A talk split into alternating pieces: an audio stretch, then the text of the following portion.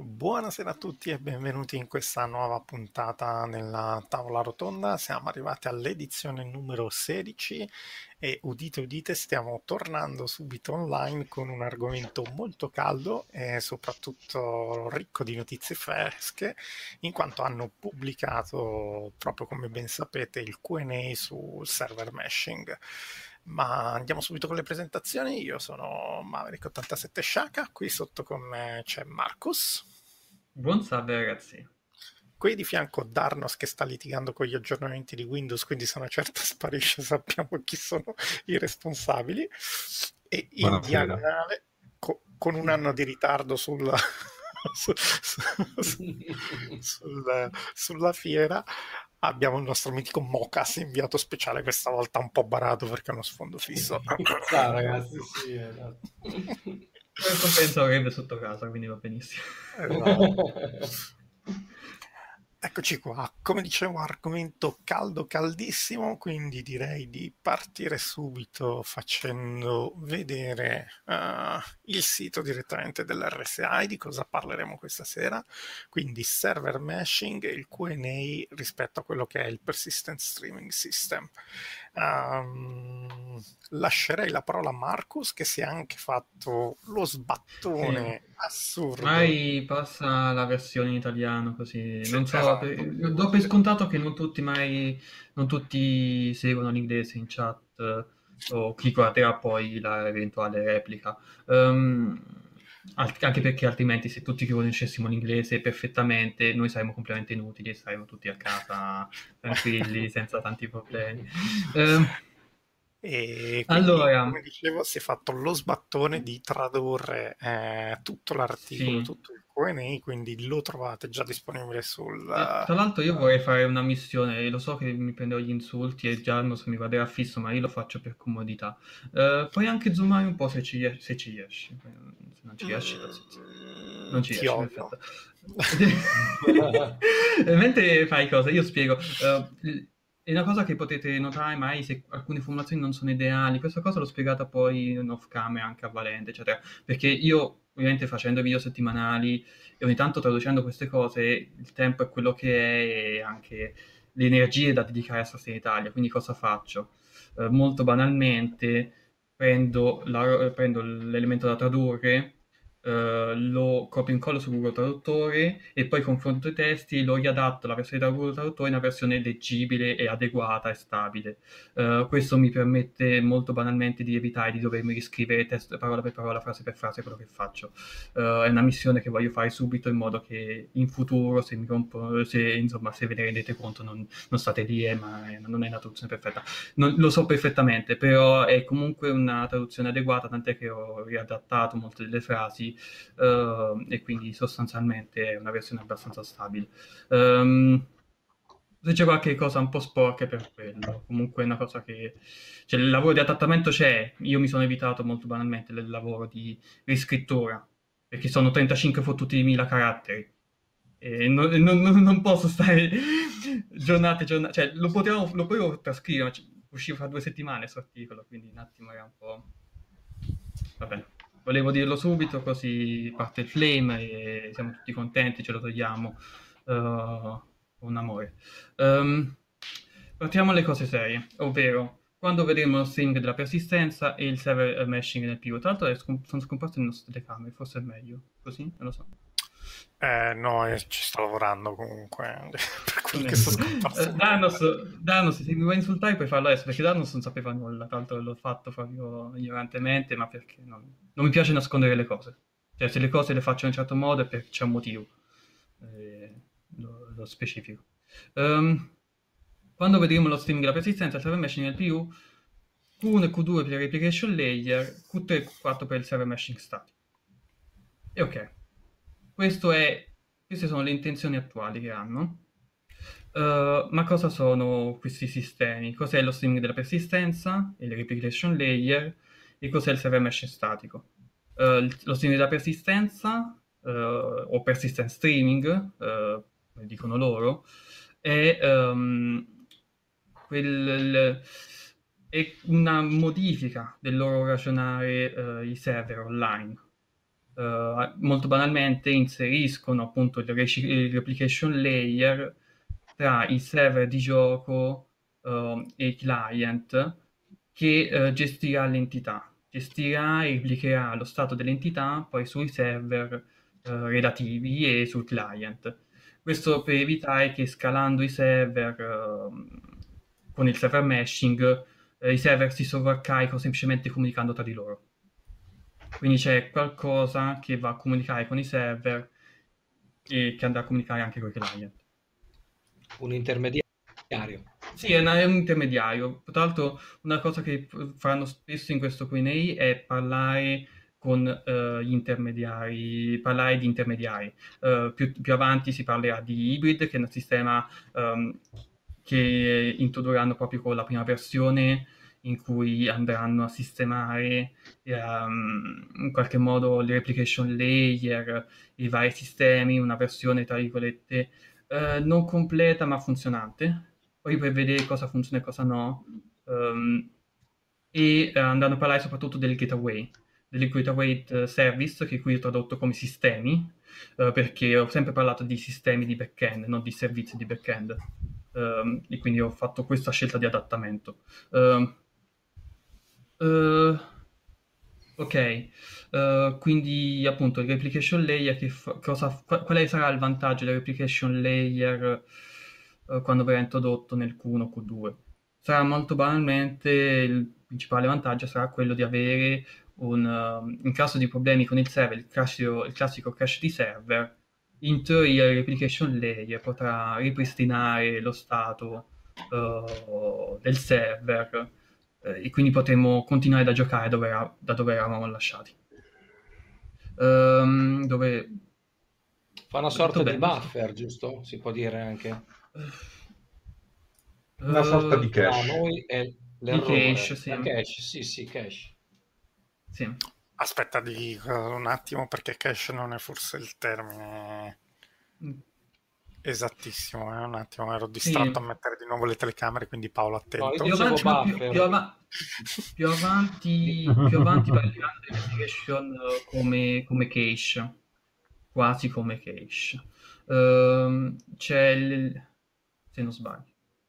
Allora... Sì, sì, dopo parlando di, di application come cache, il, il, il sospetto mio è che in realtà di, vogliano, se non ho capito male, vogliano andare a sganciare quello che è la parte di simulazione che rimarrà sul, sul, server, no, sul nodo server dalla parte contenente tutte quante le informazioni di, di persistenza dell'entità. Sì, uh, quello sì. Eh, certo, così che se crasha uno il nodo di replication layer sopravvive e può essere subito utilizzato su un altro nodo server. Sì. Se crash action layer poi dicevano che in realtà non dovrebbe essere un problema perché essendo uh, microservizi, sono davvero microservizi, il codice minimo è difficile che crashi e in caso proprio vada malissimo e crashi, l'unica cosa che si vedrà sarà una sorta di freeze dello stato del sistema per uh, qualche minuto. Se non ho capito male, se non ricordo male. Ah, eh, comunque mi stavo dimenticando perché ho fatto tutto quel discorso prima che in realtà sarebbe comodo avere una persona extra in redazione che traduca e io mi posso concentrare sui video. Quindi in caso se volete candidate, così evito di fare porcate. Um, allora, no, scusate, sono rimasto soltanto io, sono l'unico redattore del, di Sostegno Italia sostanzialmente adesso, quindi un attimo. Un momento, È vero. Um, quella, l'attuale... Vabbè. da un io. Per me va bene, cioè mi, se mi togli roba da fare, io sono, cioè io sono svogliato per natura, quindi non è un problema.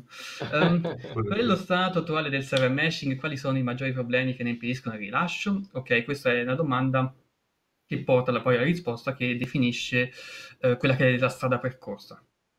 Cioè loro dicono non siamo, noi siamo in uno stato molto avanzato perché anche se abbiamo iniziato, tra virgolette, ora a lavorare effettivamente sul server meshing, abbiamo lavorato per anni alla preparazione al server meshing e abbiamo uh, lavorato per rendere possibile il server meshing e quel lavoro è quasi, comunque è in uno stato molto avanzato se non concluso.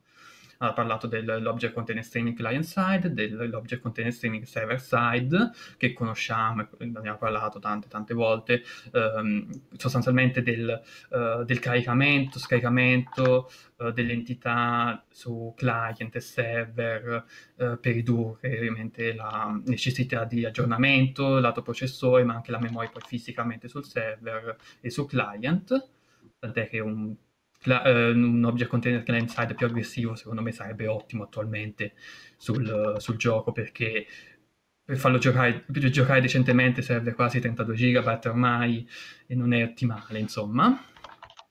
È vero um, la differenza. E ah, quindi hanno fatto un enorme recap di, questo, uh, di, di questi due traguardi un enorme, enorme due paragrafi. E poi hanno parlato dell'entity authority, trasferimento di authority Authority Transfer.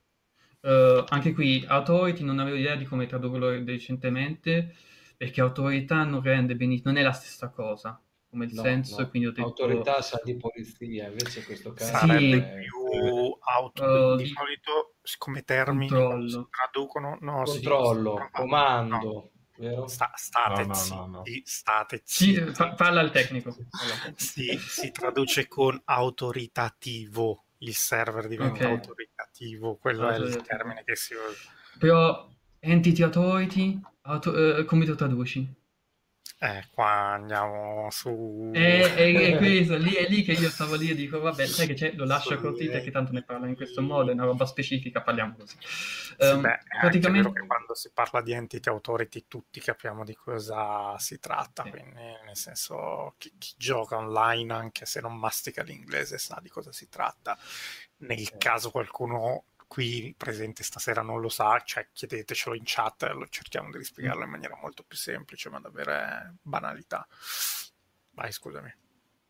Uh, beh, molto, molto, banalmente qui hanno parlato del lavoro sull'Entity Authority che hanno fatto uh, nel 2020, quindi il 2020 è stato focalizzato a revisionare questo sistema perché il CryEngine normalmente, ma cos- così anche l'Amberiad, insomma, il, anche penso a Real, non ne sono sicuro, adesso non parliamo per altri motori, però comunque il CryEngine ehm, ragiona sul fatto che il server ha un, uh, controlla tutte le età, uh, vede tutto, controlla tutte le entità e non esiste il concetto uh, che l'autorità è controllata da un server ma viene visto da altri e quindi l'autorità si passa a qualcun altro perché c'è un unico server che controlla tutto.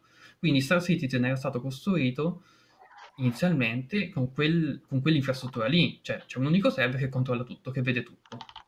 Tuttora, nella 3.15 live, è così. C'è un unico server, c'è un'unica istanza dove il server controlla tutto e vede tutto. O meglio, vede tutto quello che è caricato poi su effettivamente tramite l'object content streaming server side. Uh, quindi hanno dovuto in- inserire questo, lavorare su questo sistema, uh, che appunto prevede che uh, ci possono essere più server, se un, dove un server, magari un nodo server, uh, controlla l'entità e gli altri nodi server possono vedere quell'entità come client, quindi ci sono server che, non, che possono non avere, nodi server che possono non avere il controllo su un'entità e possono invece uh, ricevere quell'informazione come se fosse un client. E poi c'è il trasferimento dell'authority, c'è il trasferimento del, del, del, del, del controllo di quell'NPC, del check, de, comunque di, di, tutta quella parte, insomma, uh, che dovrebbe fare effettivamente il server, in caso ovviamente io passo da un'istanza, cioè un'istanza, da, una, da un, un, nodo server a un altro nodo server. Per esempio nel server meshing statico, se io cambio regione, vado in Quantum, vado da, da Hearthstone a Arcorp, uh, dove Hearthstone è un server, uh, server tra virgolette, um, e, Arson, uh, sì, e Arc Open Auto Server, io facendo il viaggio in Quantum, uh, il mio controllo, il controllo sulla mia entità uh, verrà trasferito. Questo più o meno dovrei, è quello che so io sul sistema, poi ditemi se sto sbagliando. Uh, uh, quindi loro hanno lavorato su questi sistemi qui, sul, sul rendere effettivamente l'infrastruttura funzionale per uh, un, per un'idea di, di, gioco a server multiplici, eh, multipli collegati, che è il server meshing sostanzialmente. Uh, Bisogna fare alcune il... precisazioni. Volendo, sì, no, vai, cioè, nel senso che tra un po' inizieremo, parlando di server meshing, tra un po' inizieremo a cambiare termini che useremo per riferirci alle istanze, per riferirci ai, ai, ai, server che si chiameranno shard e così via. Prima di continuare vorrei fare anche una sì. precisazione. Attualmente si parla di istanze. Un'istanza è un server. Quindi un'istanza occupa quello che è una virtual machine o qualunque sia l'equivalente utilizzato da AWS su, su Amazon del, della macchina fisica in futuro un'istanza, una, un, un, server si chiamerà nodo server un'istanza non corrisponderà esattamente all'intero mondo di gioco, ma corrisponderà a una parte del mondo di gioco. Questa parte verrà, de- verrà definita nodo server. Quindi, tornando al discorso che si faceva tanto tempo fa, tu hai un, un sistema spaziale che viene diviso in varie subentità, in vari quadranti, ogni quadrante è appoggiato a un nodo server che fa quello che una volta faceva il, il server istanza. Ok? Quello che è il, uh, il sistema uh, inteso come entità, come insieme di tutto, tutti i nodi server, quindi quello che attualmente sarebbe un'istanza, prenderà il nome di shard. Uno shard è, contiene tutto tutto l'insieme dei nodi server e quindi uh, gestisce l'intero traffico dati all'interno di 1, 2, 3, 6, 1000 sistemi a seconda delle situazioni. Ci sarà un ma all'inizio, vale a dire come adesso abbiamo molteplici istanze, noi avremo molteplici shard, il che vuol dire che avremo, mettiamo che abbiamo Stanton e Pyro. Stanton e Pyron fanno hanno, sono divisi, cioè uh, abbiamo molteplici shard che simulano Stanton e Pyro. Se io sono in uno shard, non ho accesso a quello che avviene nell'altro shard. Questo ha alcune complicazioni che, di cui tra poco parleremo, soprattutto in relazione alla sincronizzazione di eventi che invece avvengono su altri shard. E e basi che sono presenti e attive su altri shard, ma di base ogni shard è la perfetta replica di tutto il resto. Perché? Perché su, rimane e eh, permarrà il concetto di server universo che gestisce la simulazione di tutto, quindi gestisce la simula- uh, tutti quanti i layer de- del... Oh, l'abbiamo detto 5 minuti fa, non mi viene più il termine. Sì, più che altro io quando si parla del... Um, cioè una cosa mia mentale, quando parliamo di quello che è il globale, tendo sempre a non definirlo tipo server così, ma lo, cioè come definizione gli do sempre il database, no? il database persistente, anche se poi di fatto ci sono attaccati tutta una serie di servizi che è quella tipo la gestione dell'economia, piuttosto che la gestione di alcuni dettagli tipo eh, l'inventario dello shop, se io compro, ma tanto poi li discutiamo un po' più avanti, cioè come definizione cerco sempre di, di, di, chiamarlo come database persistente, che così uno si, si scollega dal concetto del, del server e si fa un attimino, cioè proprio idealmente il blocco è un po' più facile tenere separate le cose. Insomma. Sì, sostanzialmente eh. sarà la somma di tutti quanti i layer di replicazione, questo non mi veniva il termine di replicazione. Solo questo. I... Sì. Uh, tra l'altro quello del database globale è un, una cosa che poi parleremo più avanti, perché più avanti diranno uh, una cosa che, tra è scontata, ma fino a un certo punto, ovvero che gli attuali servizi di back-end, o sistemi di back-end, dovrei essere almeno coerenti con, quelle, con i miei adattamenti, però va bene. Uh, gli attuali sistemi di back-end sono uh, tutti situati sostanzialmente in America. Cioè non ci sono versioni locali per, per l'Europa o per uh, la zona oceanica uh, o asiatica. Uh, tutti i server di tutto il mondo si collegano agli stessi sistemi backend e questi sistemi di backend saranno, sono sì, probabilmente, sicuramente situati o Los Angeles o Austin, penso Austin. e quindi credo almeno, da quello che faranno intendere più avanti, ne possiamo anche parlare, quindi spiegherebbe anche, ah. tra virgolette, una latenza, un ritardo nel momento esatto in cui io vado a arrivare a accedere al, um, al parco navi, per esempio. Mm, solitamente Perché... quello che accade in realtà è che quando tu hai un database centralizzato a questo modo, utilizzi, una te- utilizzi la tecnologia di Edge per distribuirlo il più vicino possibile alle zone della tua utenza. Quindi hai il database centrale che è dove è. Questo database è sincronizzato ogni tot con una copia che è invece situata più vicino all'utente finale. Eh, lo so. E quello è il problema avanti... di latenza. Ma no, no, non è quello che succede oggi. Ma non no, penso che attualmente sia così. No, no, non penso che attualmente no. la 5 stia facendo che... così. Spero ah, oggi non è così. diventi così. Eh, lo spero anch'io in futuro è, diciamo, cioè si muoveranno nell'ottica dei microservizi, quindi in realtà è come se non esisterà più un vero e proprio database centrale, magari faranno un, le, cioè io vi parlo per le nomenclature di Microsoft, no, faranno il come si dice, faranno l'accesso del database, ci saranno le repliche geolocalizzate già a livello proprio di, ehm, di servizio, di data center, perché sennò non avrebbe senso andare su una tecnologia del genere. E, e non avrebbe senso nemmeno spacchettare tutto in microservizi, e, quindi secondo me a quello l'hanno un po', cioè spero che sì, stiano sì, un po' delegando all'infrastruttura perché eh, se non fai questa cosa qua il problema qual è? Che cosa fai? Crei tu una macchinettina virtuale, la macchinettina virtuale ci fai, tu installi sopra il MySQL, ti configuri tu la replica, cioè non puoi arrivare alla velocità che invece ad oggi ti può offrire un servizio di database cloud.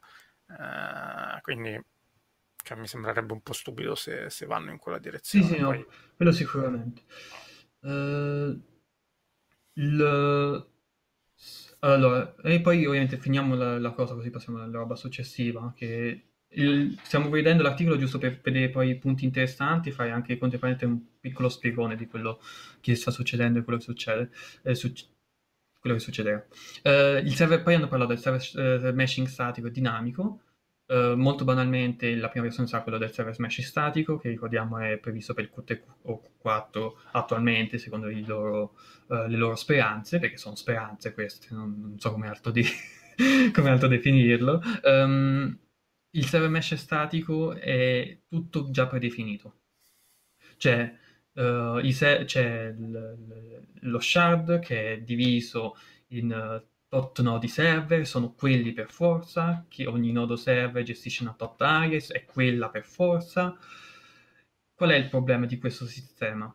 Il problema di questo sistema è che, come dicono loro, non è molto scalabile. Cioè, io per aumento dell'area di gioco, per esempio, eh, sono costretto a mettere nuovi server in quantità che non è direttamente proporzionale alla quantità di giocatori, ma dipende direttamente dall'area di gioco, per esempio, e allo stesso tempo il, l'aumento di giocatori, perché è tutto molto uh, statico, uh, deve uh, corrispondere a un aumento, non dico esponenziale, ma comunque sostanziale degli shard e dei nodi server relativi. Quindi diciamo che quando fanno il, il server meshing statico, credo che sperino da una parte che Sassy non esploda a livello di utenza, che significherebbe un'enorme Aiuto. spesa a livello ah. di, di, costi del server. Madonna, um, quindi, tra cioè, l'altro... Potrebbe entrare gradatamente, te dici, piano piano, in modo da non... Sì, loro penso che sperano in un aumento di utenza graduale. Credo che sia quello, in modo da poter gestire con calma ma la mia domanda è, perché dopo tutta questa cosa qui, come verranno, questo lo chiedo perché è, non l'ho letto da nessuna parte la risposta, come verranno eh, gestite le questioni di evocati, PTU, eccetera? Cioè fanno, tagliano una fetta di server attualmente presenti per fare questo test Ma... o non si farà proprio la fase evocati? No, certo ci sarà. Non, non cambia allora, niente dal punto di vista... Sì, la, la fase evocati... server a questa cosa. La, cioè, sì, sì, no, la fase, la fase vocati sarà sicuramente, anzi direi essenziale per validare il fatto che tutta l'infrastruttura stia in piedi. Cioè metterla live senza un evocati o una PTO mi sembra eh, follia. Sì. Eh, no, non rischio, è follia. No, è follia. Però effettivamente avremo la prova che funziona quando tutti saremo dentro questo sì, sì, certo. Eh, non è come adesso che, che evocati fa... provano un, un, componente basta, invece qui provano proprio... No, no, chiaro. E la, la cosa scarpa. che si fa è che, come dire, se l'evocato, tra virgolette, di turno sta giocando nei server evocati, chiaramente non sta giocando sul server della live in realtà già ad oggi la CIG ha un sistema per la quale eh, server che non sono in uso vengono spenti e vengono accesi man mano che l'utenza sta arrivando alla capienza dei server attualmente disponibili. Lo stesso modello si può applicare su quello che sono i server statici. Il problema qual è? Che ogni server statico deve essere già acceso se c'è la shard attiva. Quindi, Quindi non spegni i server, esatto. spegni le shard. Sp- esatto, devi spegnere tutta la shard a quel punto insieme perché sennò non, non sta in piedi. No, Quindi quello che dicevi del modello statico è, è molto tra virgolette pericoloso per quello, nel senso che se io oggi metto due sistemi solari, magari riesco a gestire una shard con due server. Quindi se io accendo una shard, accendo due server indipendentemente se ci sono 50, 100 o un player. Se io invece aumento la dimensione, arrivo alla shard che invece ha 100 sistemi, io per ogni shard devo accendere 100 server, per quello aumenta in maniera esponenziale, perché se io poi accendo una seconda shard, non è che sto, cioè sto accendendo 200 server, non ne sto accendendo 4, esatto. eh, è quello il problema grosso. Il, il punto è che l'ottica di un sistema sol- eh, non solare, un sistema planetario e equivale a un server, quello che abbiamo ora che riteniamo non ottimale. Il livello ottimale è che pare un sistema planetario popolato sia gestito da 3 o 4 server, famo 10, mettiamo 10 per sistema, idealmente, per avere prestazioni decenti. 10 server per sistema, mettiamo 10 sistemi perché boh, la CIG se, se ne ha fatti 10 nel tempo libero, non si è capito come.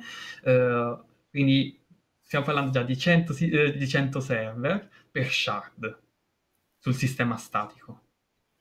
E se io faccio che ci sono 30 shard, sono 3000 server. quelli costano, Amazon i soldi li vuole, non è che te li... Non è una cosa da Guinness dei privati, può essere? Ed è il motivo per cui eh, la prima implementazione del server meshing eh, statico, ma con addirittura il replicant layer, eh, sarà sostanzialmente server meshing senza un unico server. Il replicant layer è quello, da quello che ho capito, uh, è il server meshing, ma non, uno, lo shard è il server, come è attualmente, solo che c'è in mezzo l'infrastruttura, tra virgolette, del server meshing.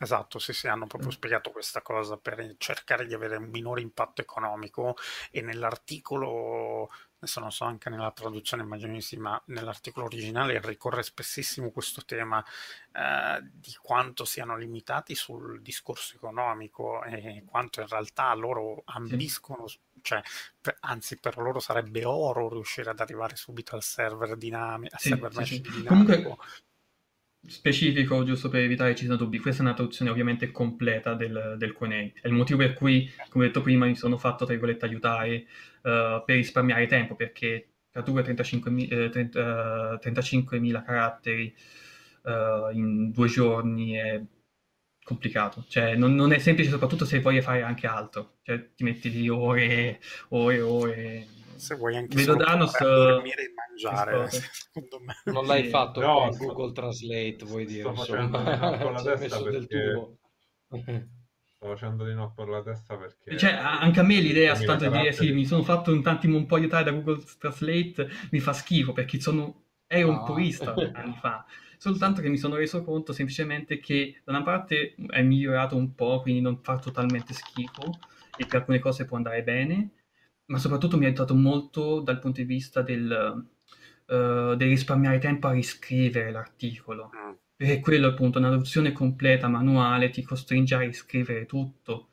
E tu perdi tempo a battere i tasti sulla tastiera per tutte le frasi, per ogni carattere. Farti aiutare da Dragon, quei programmi di dettatura, almeno non ti sfasci le dita uh, perché sono tante queste cose.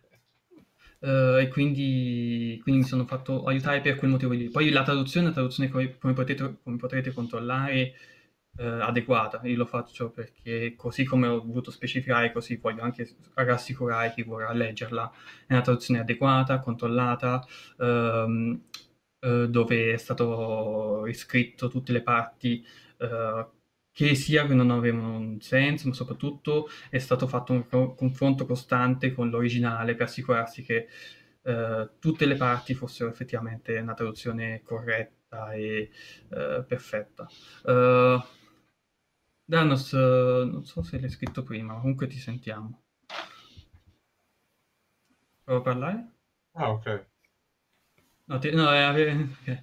uh, e quindi va benissimo, tant'è che in alcuni punti in cui la traduzione era poco, molto poco chiara, ma perché l'originale era poco chiaro, come la domanda che c'è sotto, uh, nel senso che poteva essere inteso meglio, ho specificato poi la parte in inglese sotto per essere sicuro che chi leggeva poteva avere una fonte e capire un attimo uh, cosa, sì. cosa si diceva. Quindi vorrei comunque sottolineare che è una traduzione che va bene, ok? Vorrei evitare Bravissimo. che passasse un messaggio diverso dall'originale. Allora, una mm, domanda... Mi sono chiamato da solo, eh, però volevo essere onesto. Allora, no, no, perfetto. Vai, vai. E Dicevi volevo comunque... chiedervi, visto che siete più aggiornati anche sul discorso tecnico di me sicuramente, ma il discorso dei 100 giocatori fa parte del server meshing statico, giusto? Prim- il primo step che faranno. Allora, sì. il, problema, il, problema, rimane uno di base, è che il server, diciamo, meshing statico è quasi identico a quello che hai adesso. Cosa succede però? Che tu, il server che adesso ti sta gestendo tutto, eh, la tua copia, la tua istanza, probabilmente lo puoi confinare a gestire una regione un po' più piccola. Il problema qual è? che io lo posso anche fare col server meshing, quindi a livello di performance lo riesco a ottimizzare, posso anche virtualmente farti una boxettina piccola così solo in, uh, per New Babbage e poi mettertene un'altra per l'Orville e, e tu sì. di performance non avresti più problemi a livello di netcode però torniamo al famoso punto di prima, cosa faccio? Una shard che ha mille server a mille euro eh, l'uno? Ok. Eh, c'è, esatto. Quindi... c'è un altro punto che viene detto poi nell'articolo. Scusate se mi intrometto di nuovo, Gabatesa. Um, il, risolvono il problema di, dei server, mettono quello dinamico, quindi non c'è più neanche il problema di uh, uh, ho mille server costantemente attivi, ma ho semplicemente quelli che servono per far girare tot persone. Perfetto c'è il problema principale che è quello del client, però. Cioè, i PC possono renderizzare fino a, fino a un tot, possono gestire fino a tot collisioni, tot navi, tot persone effettivamente che fanno cose in un'area. E quindi qual è il problema? Il problema è che ottimizzi tutto ovviamente per il caso estremo, perché non puoi neanche che...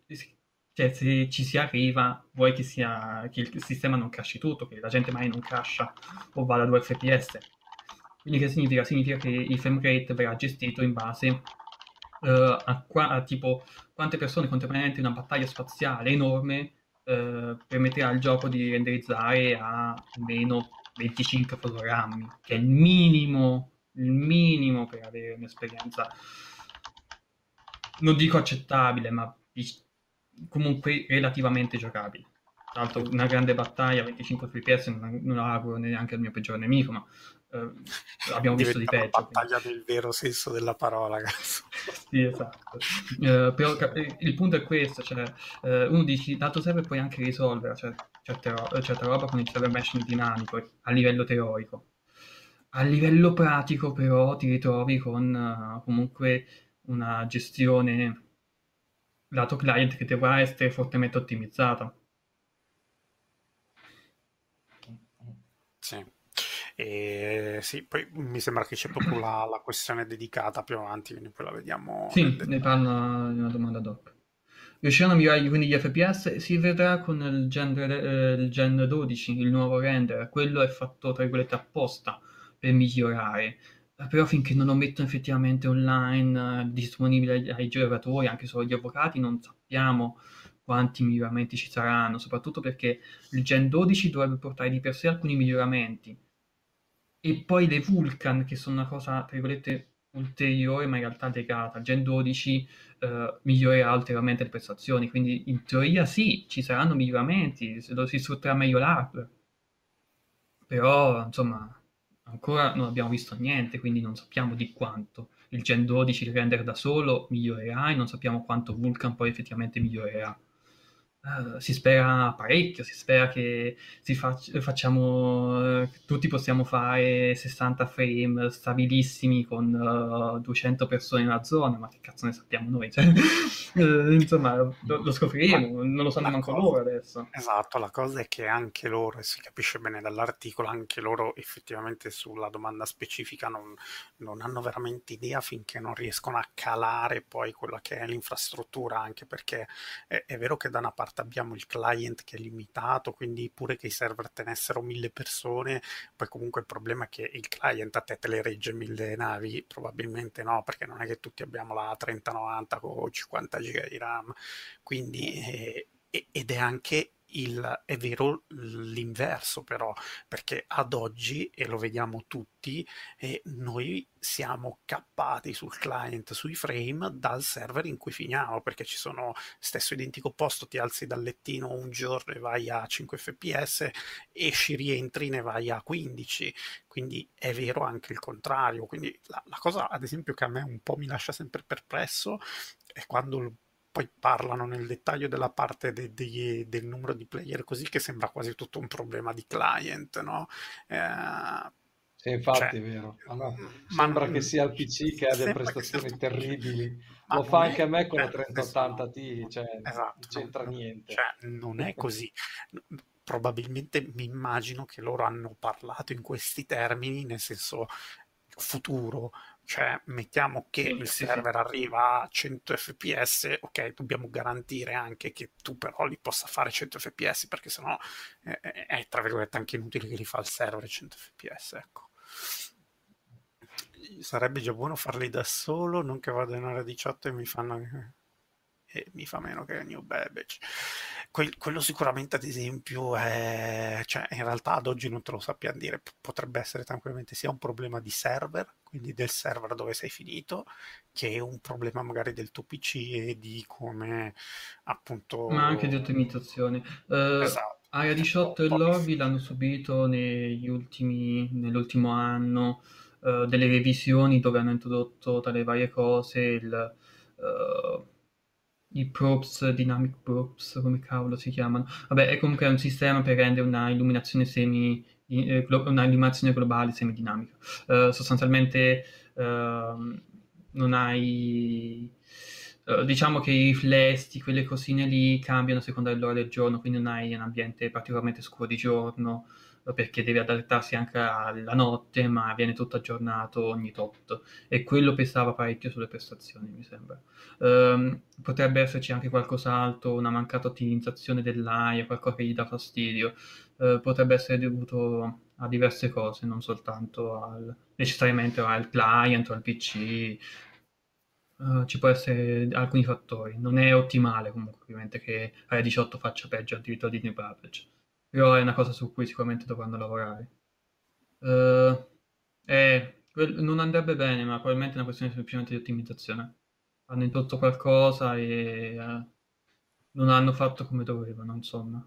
Che vabbè, ci può anche stare nello stato attuale del gioco, un alfa te lo aspetti che alcune cose non siano ottimizzate. Sì, dovranno smussare bene Horizon perché dai... Insomma, ci dobbiamo mettere mano.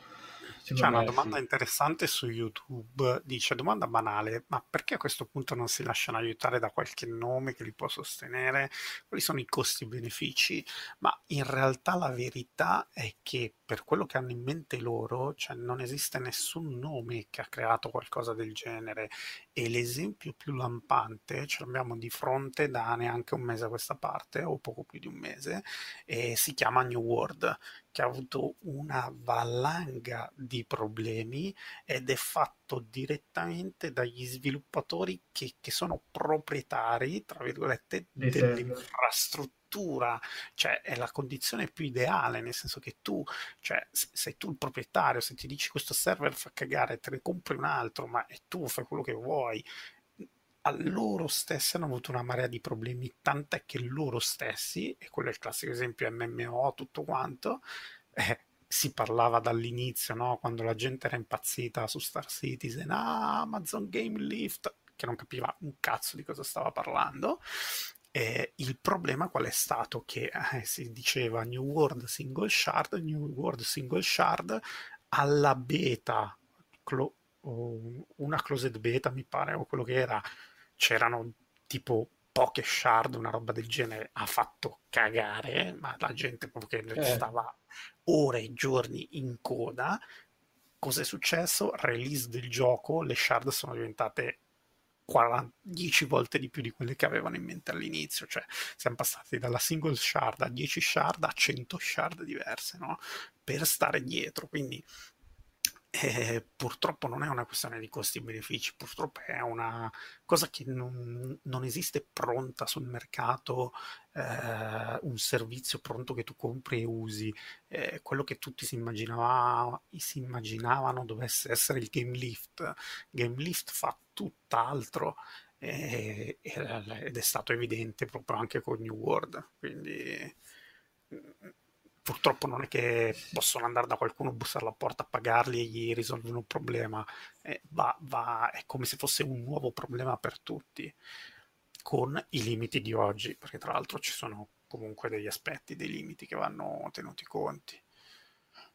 Uh, allora, vorrei un attimo aggiungere qualcosina io, sì, um, anche dal punto di vista ovviamente del, mettiamo per esempio no, che, non lo so, Rockstar, uh, Microsoft, quello che è, compri Cloud Imperium, ok? Situazione ipotetica improbabile, altamente improbabile. Lo fanno. E poi hanno dato tanti soldi a Chris, ok? Per la seconda volta, tra l'altro, a Chris Microsoft eventualmente. Um, e, e, poi eh, c'hai Microsoft che semplicemente ti dice, ok, io voglio delle release certe, taglia tutto quello che non riesce a fare in tempo, ripuliscilo decentemente e fallo uscire. Punto. È quello che fanno le, i publisher quando semplicemente hanno poco tempo, comunque vogliono ritrovarsi di nuovo, con, con, vogliono ritrovare i soldi del proprio investimento. Tagliano e dicono tagliano, pulisci quello che hai già fatto decentemente e, e vedremo poi. Però quello non è in atteggiamento indolore, perché crea poi un prodotto discutibile spesso e volentieri, con, uh, con molte feature mancanti e di cui si sente la mancanza poi nel gameplay costante.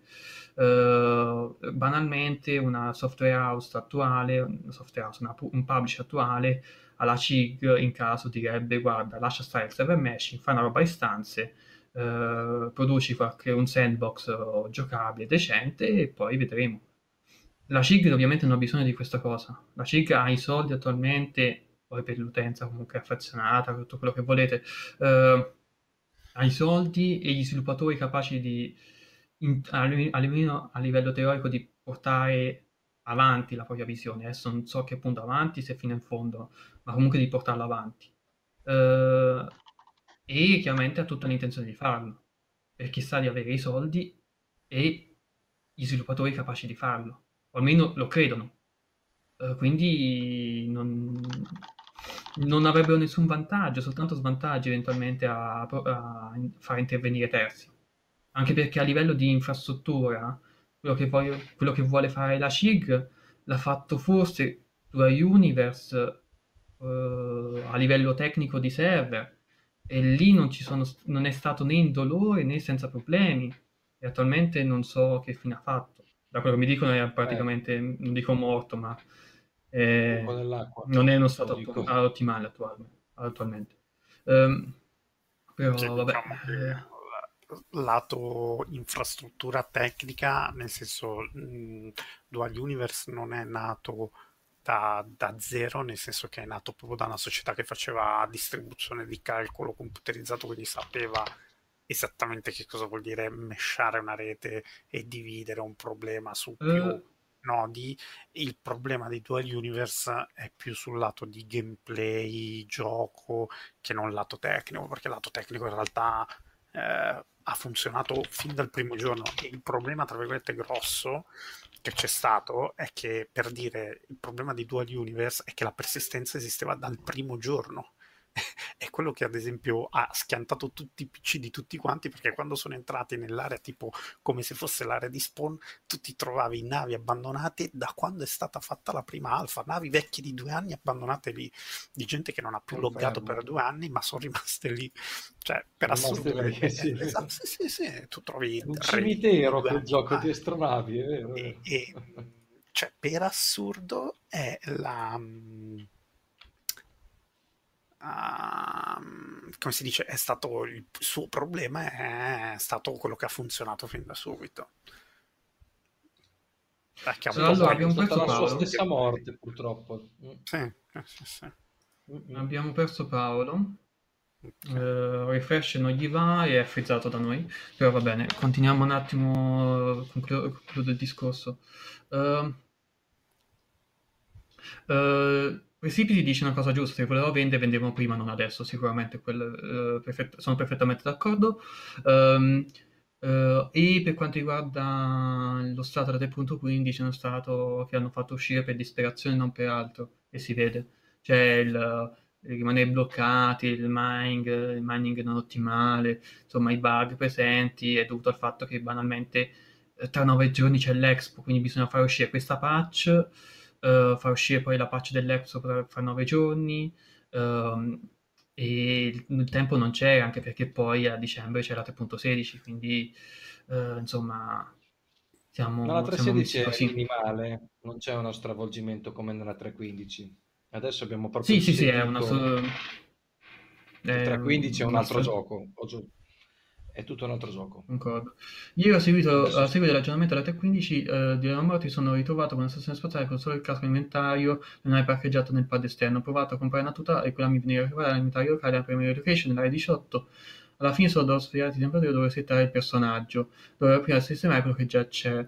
Uh, sono in parte d'accordo, ma in parte anche no. Cioè, loro, il loro obiettivo cioè il punto è che loro attualmente non puntano a fare un gioco divertente ora puntano a, fare sistemi che funzioneranno poi eventualmente al lancio. Attualmente il fatto che ci sia, che sia il gioco giocabile e divertente è una cosa che interessa non gli sviluppatori, ma il reparto marketing, perché poi ovviamente possono vendere più facilmente le, le navi. Cioè, penso almeno, questa è la mia interpretazione ovviamente. Uh, cioè, loro, il, le parole di... Uh, perché non mi viene il nome, comunque del director che ha, ha spinto perché questo sistema venisse introdotto nella 3.15, che non è è uh, parte, il direttore della parte FPS, uh, ehm, non mi viene, va bene, uh, ha detto banalmente che eh, questo sistema, cioè rilasciare questo sistema è fondamentale per poter poi portare avanti, ricevere feedback, risolvere i problemi. E non intendo tornare indietro, e rimandarlo sarebbe stato, tra virgolette, inutile per loro perché era pronto per una release dal punto di vista di funzionalità. Cioè tu vai in giro, prendi la roba dai da cadaveri, eh, li equipaggi e se muori la perdi, la lasci sul posto, insomma. Uh, non è bello, non è, non è, divertente in alcuni casi, può essere molto frustrante, sì, uh, però Bene. è una cosa che uh, si sente sentivo il bisogno di dover fare a prescindere da quanto l'utenza l'avrebbe trovato divertente. Che è un po' quello allora, che ho scritto nell'articolo nella essere... del 3.15. Bisogna sensibilizzare intanto gli utenti, la, la, la community, eh, chi gioca al gioco, a, a ricordare che un, sarà un gioco con un realismo abbastanza alto, da non pensare che sia un battlefield, muoro, rispawno, muoio, rispawno, muoio, rispawno. No, per questo che è stato inseverito, diciamo, tra virgolette, aggravato il, la morte in questo modo. Io infatti ho buttato tutto sulla mia bellissima nuova 400i, l'ho riempita di robe e poi me l'ha scoppiata. E che ho adesso? Zero.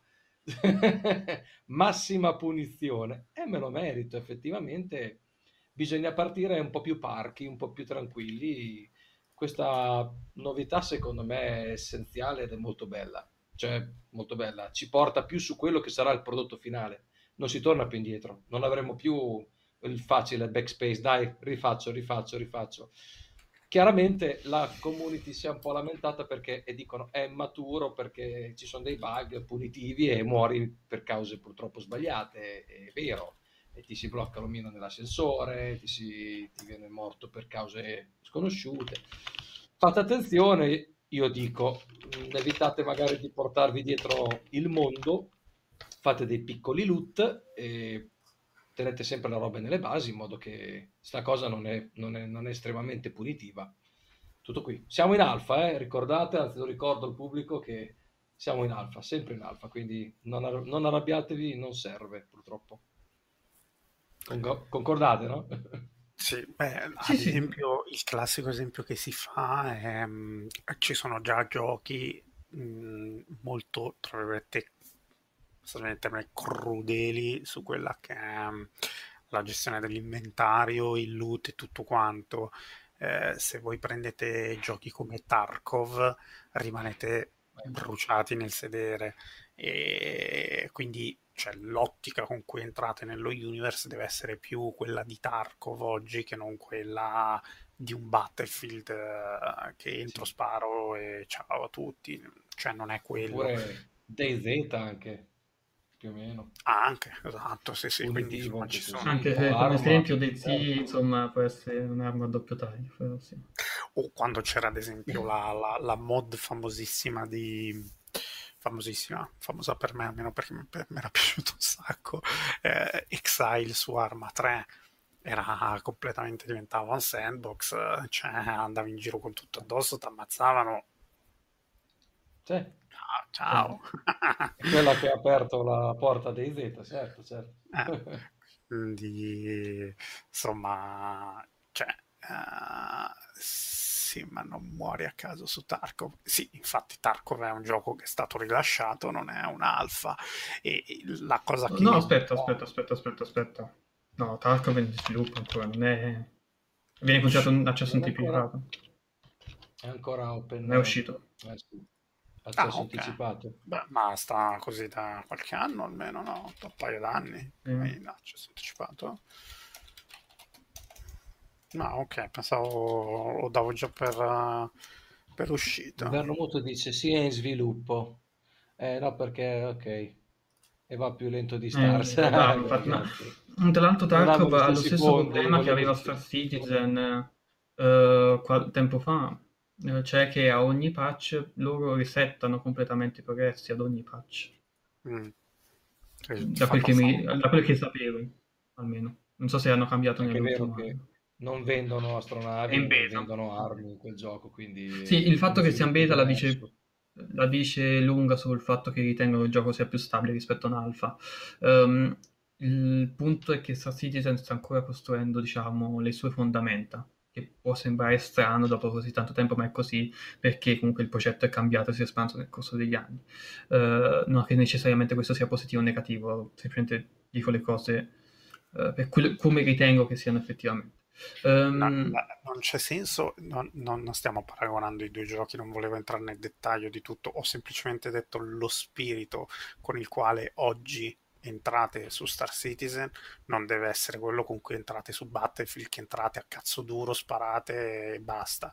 Deve essere quello con cui entrate ad oggi su Tarkov. Quindi non è che se io ho eh, 800.000 cose fighissime me le caccio tutte addosso finché ci sto e ci vado a fare una missione che non ho mai fatto prima perché crepi, perdi tutto su quella missione. E lì perdi perché è un bug, perdi perché ti ammazzano l'hai persa non cambia la questione, l'hai persa, quindi entra un po' con la mentalità di Tarkov e se ti serve solo una pistoletta, fatti la pistoletta, giraci un po' più intorno, non ti ficcare dentro un avamposto e farti sparare in testa dal primo NPC che passa, quello sto dicendo. Eh, sì. Poi il fatto che era in sviluppo manco me lo ricordavo, figurati. Ecco, uh, non avrà Vibe portazioni anche da fine? No, non li avrà. Nell'ottica dei sviluppatori, in teoria i wipe rimarranno fino alla release e poi non ci saranno più. Come non ci ah. sono su World of Warcraft. World of Warcraft era wipe, che io sappia, no. No, no, assolutamente. Guild of Wars, uh, nessuno, cioè mal che mm. vada, l'unica cosa che potrebbe poi succedere, ma tra virgolette non essendoci un cap, cioè non essendoci la classica alberatura livelli e skill, non ha nemmeno senso.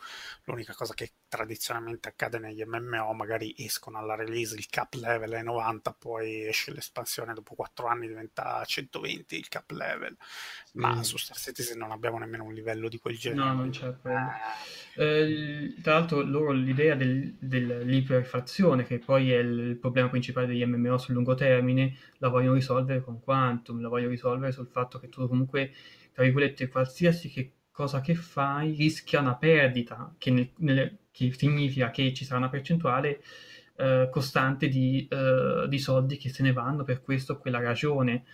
Eh, l'idea di tenere a bada l'iperinflazione è quella, molto banalmente, cioè eh, dover far spendere crediti costantemente ai giocatori, in un modo o nell'altro. Uh, ok, uh, ora passiamo, torniamo all'articolo, se già è lungo. ciao. Um, uh, la, il, cosa, la, domanda successiva hanno specificato quello che abbiamo detto prima, cioè che um, uh, l'idea è che non sia tutto molto rigido, ma stanno cercando di fare il sistema abbastanza fluido, abbastanza flessibile, proprio perché vogliono evitare di essere legati a regole rigide che rischiano uh, di um, o di sovraccaricare i server e quindi creare un'esperienza negativa per l'utenza, o sottocaricare i server e quindi aumentare enormemente i costi. Quindi cercano il giusto equilibrio. Uh, poi hanno parlato di quanti giocatori saranno capaci di vedersi un luogo, qual è il massimo che state pianificando e la risposta è stata dipende e qui hanno parlato appunto del, della parte client di cui dicevamo all'inizio, del fatto che comunque il, uh, il gioco, eh, oltre ad esserci esigenze ovviamente di netcode per rendere disponibile i, i famosi 100 utenti superiori, ma anche bisogno di un'infrastruttura ehm, un lavoro lato ottimizzazione per rendere l'esperienza fattibile poi anche su, sui client, che è la cosa più importante. Um, e poi c'è questo aspetto che, di cui avevo voluto tanto avere Paolo, perché ne aveva commentato un po' nel, nella chat, nella nostra chat, ma purtroppo è stato cacciato a problemi col PC e ho dubbio a questo punto che si ricongiungerà a noi. Spero che lo faccia, ma non, non credo a questo punto. Vedremo. Um, ma quello che, eh, che, che c'è scritto è se creo una base su una luna, la mia base si rifletterà sugli altri shard su cui non sono. E il discorso è stato no, ogni shard è a sé um, e um, se io faccio la mia base, uh, se io sono nella mia base, quella, shard, quella, quella base operativa, ma se io vado su un'altra shard, vedrò mai quella base, ma sta in uno stato, tra virgolette, immutabile ok? E questo uno dice, ma questo potrebbe essere un grosso problema. Eh, perché ovviamente se io gioco con un gruppo e cerco di distruggere una base nemica, sono su una chart diversa da quest'altro, quella base non posso distruggerla. Il discorso che c'è dietro, che non è stato detto, ma che io teorizzo, è che banalmente sì, ok, ma nel, quello che noi puntiamo sono shard enormi, sono shard regionali, possibilmente una globale, ma quello è un sogno, ma almeno regionali, quindi in linea teorica è, è, sarà naturale per te giocare più con europei, con, con, e contro europei, tu europeo, rispetto a te contro americani, okay? o te contro asiatici. Uh, tra virgolette, sarai più portato a essere uh, ostile o comunque avere relazioni con persone il tuo shard e c'è un unico grosso shard o comunque shard piuttosto grandi. Quindi questo eventualmente sarebbe un problema per la fase di intermezzo, per la fase di transizione lunga, per carità, dubbio che vedremo shard enormi prima di due o tre anni. Uh, Infatti, però sarà un problema, giocare... tra virgolette, temporaneo. con compaesani, sì. consigliano giocate con degli europei per evitare dei problemi di questo genere. Sì, ma questo Quindi... diciamo è il classico esempio su qualsiasi gioco, nel senso che ce l'hai anche se vai sul Battlefield, no? Se vai su Battlefield non è che ti scegli di andare a eh, farti del male perché poi ti fai del male su un server americano dove pinghi 150, che quindi eh, eh. ti sparano in testa mentre tu ti sei già sdraiato e hai fatto il giro dietro una porta.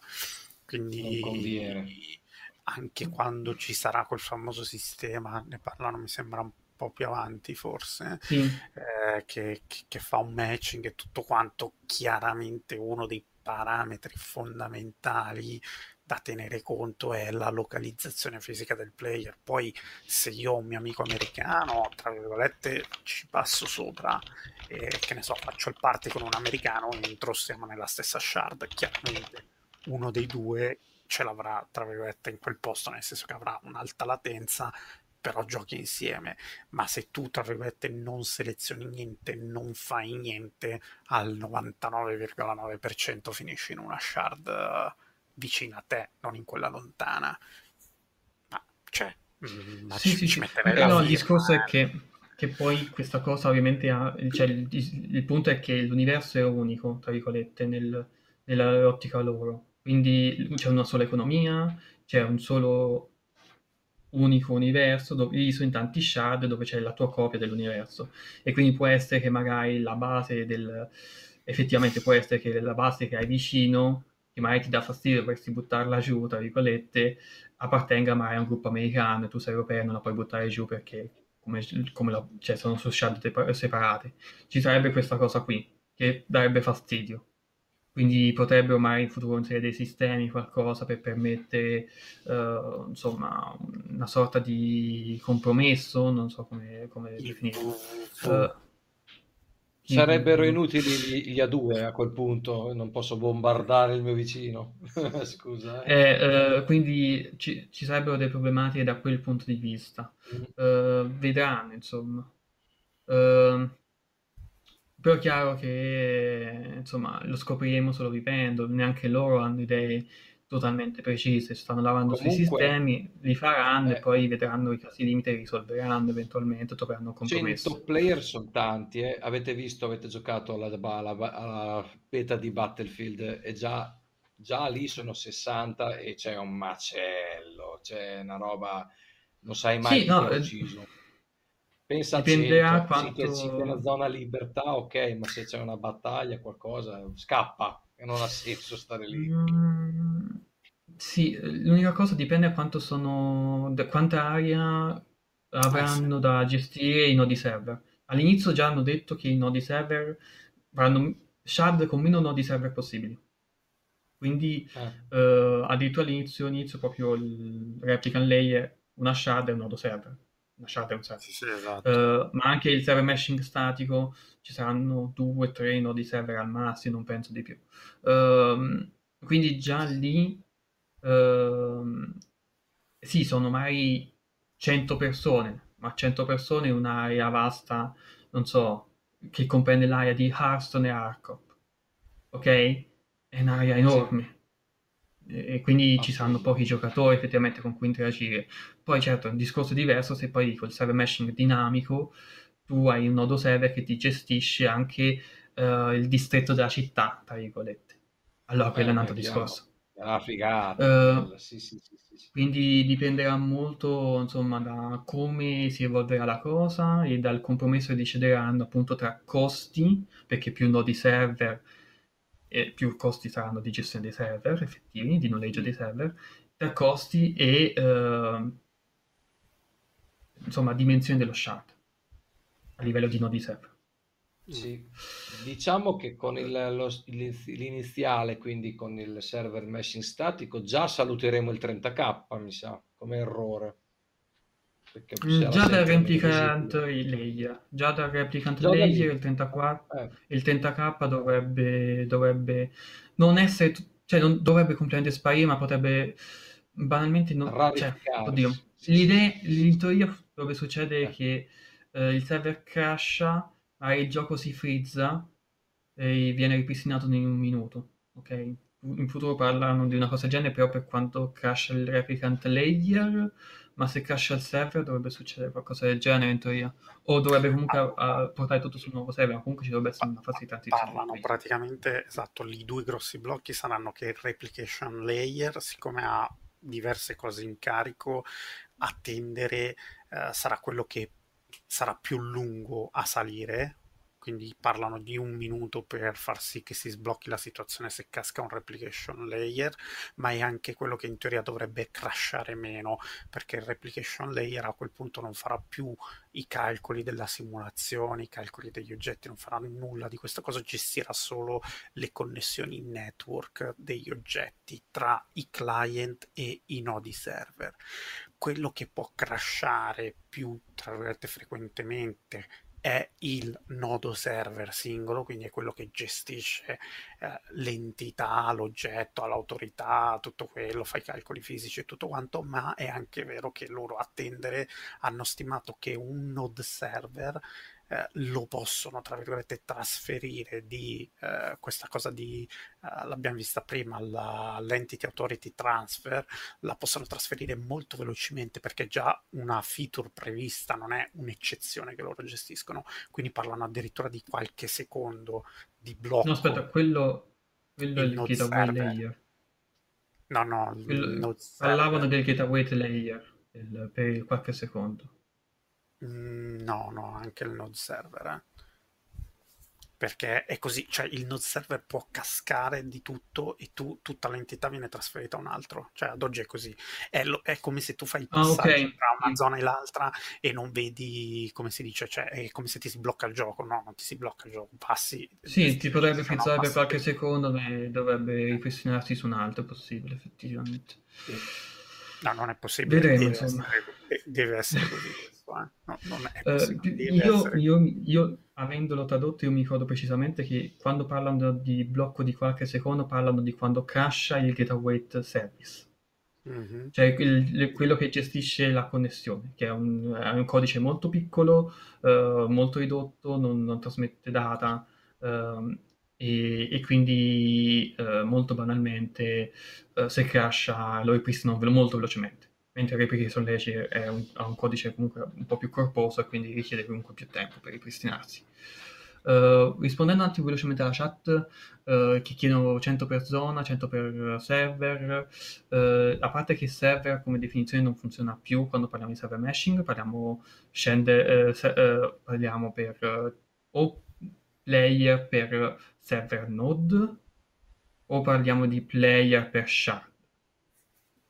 Uh, e sarebbe comunque 100 per server node, tra virgolette, cioè per istanza dentro il server meshing, che sarebbe comunque per zona, poi dipende da quanto è grossa questa zona. Cioè una zona può essere l'Orville o può essere l'area di, tutta l'area di Ars nelle sue lune, compreso magari anche Arco per le sue lune. Può essere quella tutta una zona. All'inizio, ragazzi, per darvi un'idea, molto probabilmente sarà la prima versione, così come nel senso un'istanza sarà tutto l'universo che avremo in quel momento. Arriverà la seconda, diciamo, arriverà il secondo node server, quindi tra virgolette 200 player per shard quando arriverà Pyro e proveranno a fare una, un node server Pyro e un node server tutto il resto. Probabilmente. Molto probabilmente. Sì, sì. Lo mandano giù pian piano, fanno digerire la pillola in questo modo. Sì, sì, sì, sì. Eh. Ma poi anche perché... due, due sistemi. Eh. Sì. Um, Scusate l'ignoranza, mi definisci cosa intendi per shard? Shard è il cluster di server che è l'insieme dei server che compongono, tra virgolette, il server meshing, la tua versione del gioco. Il punto è questo, che non ci sarà un, un server globale all'inizio e neanche molto in là, servirà una bella bot- botta di fortuna, di abilità e delle connessioni super veloci tra i continenti per rendere possibile un, uno shard globale e un gioco come Star Citizen. Um, cioè, giusto per darvi un'idea, uh, ho cercato di riprendere l'immagine, scusate perché un po' adesso in live è difficile prenderla e impaginarla giusta. La shard è quella box grande che vedete chiamata instance costituita dal replication layer, quello costituisce una shard ed è una copia di quello che è l'universo, quindi tutto l'universo di Star Citizen ci sarà, esisterà in n copie che non comunicano direttamente tra di loro e queste sono quelle che diventeranno le shard, che per definizione vecchia era l'istanza. Eh, e la grossa differenza è quella che adesso abbiamo questi node server che sono quelli che adesso erano tutta l'istanza di adesso ma diventeranno in futuro i node server che sono quelli che gestiranno invece tutta la parte di calcolo della fisica di entity authority di, sincronizz- no, di sincronizzazione di entity authority e della fisica i calcoli della simulazione basta quello è sì. Uh, quindi sì, uh, lo shard è banalmente il cluster, uh, poi diranno sopra, di, che, di tutti i server, di tutti i server degli, della, della tua istanza composta appunto da più server. E diranno appunto più avanti, spoiler, così ci, poi andiamo veloci, um, diranno più avanti che potremo scegliere tra diversi shard, non tra tutti gli shard, ma uh, per, ci, ci, sarà il matchmaking che ti dirà guarda hai lasciato il grosso della roba qui però hai i tuoi amici qua in quest'altro shard e um, uh, quest'altro shard invece prefer- te lo rendiamo disponibile perché magari tu giochi criminale uh, e non ci servono criminali. Ok? Questo potrebbe essere un esempio. Per evitare Quindi di fare tutto che... legali da una parte e pirati dall'altra li esatto. mischiano. L'idea è che tu non possa scegliere tra tutte le shard possibili, ma eh, il sistema ti, eh, ti, posiziona o comunque ti fa scegliere tra eh, alcuni shard a seconda di quelli che sono appunto la tua lista amici, eh, quello che hai fatto in determinati shard, cioè nel tuo shard, eh, tu hai un shard dove vai di solito dove tieni la tua roba, ok? Ma non nell'inventario, proprio nel mondo fisicamente.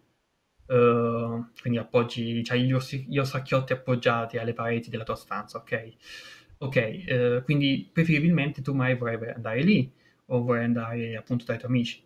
Uh, Pyro in attesa del server meshing, sì, uh, basterà il server meshing statico, come ho scritto anche in chat, perché appunto serve semplicemente far, far sì che i, ser- i, singoli node server gestiscano un'area ridotta. Poi che sia dinamico o statico è semplicemente una questione di costi. Cioè, magari arrivare a 4-5 sistemi potrebbe diventare una cosa più da server meshing dinamico che da server meshing statico. Uh, ma di per sé aumentare i sistemi uh, non, do- non, è un problema dal punto di vista tecnologico, è un problema semplicemente a livello di costi. Perché più sistemi metti, più area di gioco devi coprire, e nel server meshing statico questo si traduce in costi. Costi che crescono man mano che aumenti l'area di gioco o riduci l'area che ogni server node gestisce. Uh, andando avanti, uh, la domanda successiva dice il vero obiettivo finale di un singolo shard per, un singolo shard per tutti i giocatori, appunto questo diceva, dice esattamente quello che avevamo detto prima, mi sembra, cioè banalmente che il server globale richiede una latenza, una gestione della latenza che può essere molto problematica, c'è il fatto che parte del gioco è ancora client authoritative e non si sa quando questa cosa verrà sistemata eventualmente. Uh, e se riusciranno a sistemarla, perché effettivamente il, il, fatto di rendere client authoritative alcuni elementi, tra virgolette, ha senso in un gioco che è parzialmente FPS, eh, come Star Citizen. Uh, Valorant, se non sbaglio, credo che sia in alcuni aspetti client authority, anche perché ha un, un anti-cheat incredibilmente invasivo. Uh, e questo spiegherebbe la necessità di avere un anti-cheat molto invasivo proprio per evitare problemi. Ma qui sto facendo supposizioni. Il fatto di rendere un gioco non server authority può essere semplicemente la necessità di rendere il gioco più fluido, più immediato, ma questo crea ovviamente enormi problemi di sicurezza e anche di sincronizzazione. Quindi se uno lagga si riflette su tutti gli altri. Um, uh, Uh, quello di YouTube Official. Ciao raga, un dubbio, ma quanti player potranno starci dentro a un server? Solo 50 come adesso? L'idea appunto è che col server meshing pos- uh, possono aumentare, soltanto che, come dicevamo, sarà una crescita molto graduale. Quindi magari non è che col server meshing statico vedremo subito 100-150 player o 200. Vedranno. Pian piano, con calma, vedono come sono le prestazioni, poi decidono di aumentare pian piano. E decideranno in base al caso peggiore. Cioè, se sanno che in un caso di una grande battaglia i frame droppano eh, se, enormemente se si è sopra gli 80 player, loro mettono il limite a 80 player. Anche se magari in situazione normale andrebbe bene anche 120. Sì, la, la nota che volevo fare è attenzione perché cioè, è facile parlare di a quanti player è il limite, però questo concetto un po' si perde col server meshing perché se sono 50 player, eh, ok, domani sono 50 player solo su Pyro più altri 50 su Stanton, quindi siamo a 100 player. Se invece raggiungono 100 player, magari sono 100 su Pyro e 100 su Stanton, chiaramente però poi vedi solo quelli che hai lì nel tuo nel server node nel server node inizialmente quindi non cioè, è un po' un dato un po' relativo. Sicuramente non, cioè, non si punta ad avere un gioco con solo, tra virgolette, 50 player quando ti guardi di fianco, ecco, quello no. L'ambizione è decisamente un'altra e tutto il lavoro sì. che stanno facendo è, è, è chiaramente fatto in quell'ottica, perché per fare una cosa che mi giro vedo 50 player non facevo nulla di tutto questo, facevo i server divisi come erano ora e me li tenevo così e sincronizzavo solo le cose che mi servivano, quindi uh, database, soldi e persistenza, esattamente come ora. Sì. Uh, una, cosa che dicono dopo, che anche questo è importante, uh, devono devono inserire dei sistemi per limitare il traffico di persone all'interno dell'universo, mm. in modo da bloccare persone da arrivare in zone sovrappopolate. Questo servirà per permettere shard enormi, shard, mega shard regionali, per esempio. Perché ovviamente il problema qual è? Che se tu fai una mega shard da 60.000 giocatori, mettiamo, anche mettiamo mezzo milione di giocatori, ok? facciamo una roba grossa tu fai una shard da mezzo milione di giocatori. Che succede se quando quel mezzo milione di giocatori si vogliono incontrare tutti in un posto? No, ma banalmente no. Ma esatto, ma banalmente il problema tipo è... allo IAE. Ecco. Esatto, stavo proprio per dirlo. Il problema non è nemmeno da dire guarda c'è stato lo stronzo di uno streamer che mi ha organizzato un evento per far crescere il server. No, comunque ce l'abbiamo già tra virgolette in casa, no? quindi è ovvio che devono pensare a quella gestione. E c'era una piccola, tra virgolette, se vogliamo fare una, non so se abbiamo, forse sforiamo un po' col tempo, però c'era una piccola chicca che ho preparato e qui Marcus mi odierà, però se lo merita per tutte le cose che mi ha chiesto Vai. prima. Eh, così un po'. Giusto perché abbiamo parlato, cosa succede se attacco 10.000 persone tutte insieme? Ho fatto dei test interessanti, giusto perché spesso non si non ci si rende conto, no? quando eh, c'erano anche i dubbi eh, sulla chat di Telegram, si diceva sì, ok, abbiamo tra virgolette spostato il problema dal uh, server node al replication layer, però il problema c'è. Perché dico che il problema c'è? Perché tu stai snellendo il codice, ma di base c'è una cosa, la connessione internet, il, la quantità di traffico, tutto quanto passa sempre dal vostro processore, questo che sia il vostro PC fisso o che sia un server che deve gestire questa cosa. La cosa carina che avevo preparato, adesso la vediamo insieme, allora eh, era questa. Ci sono grazie, qui mi tocca ringraziare Microsoft anche se la odio, ho preparato degli speed test banalmente, ok, fatti su una macchina. Questa è la stessa macchina che vedremo anche dopo.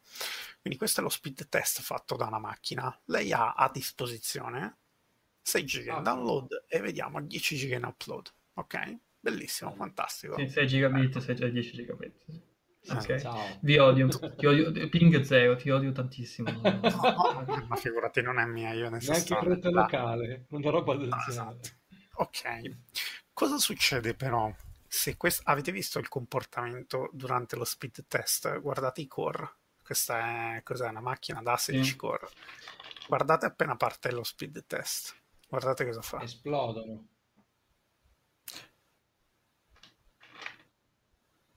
Boom. Eccolo qua. Ok.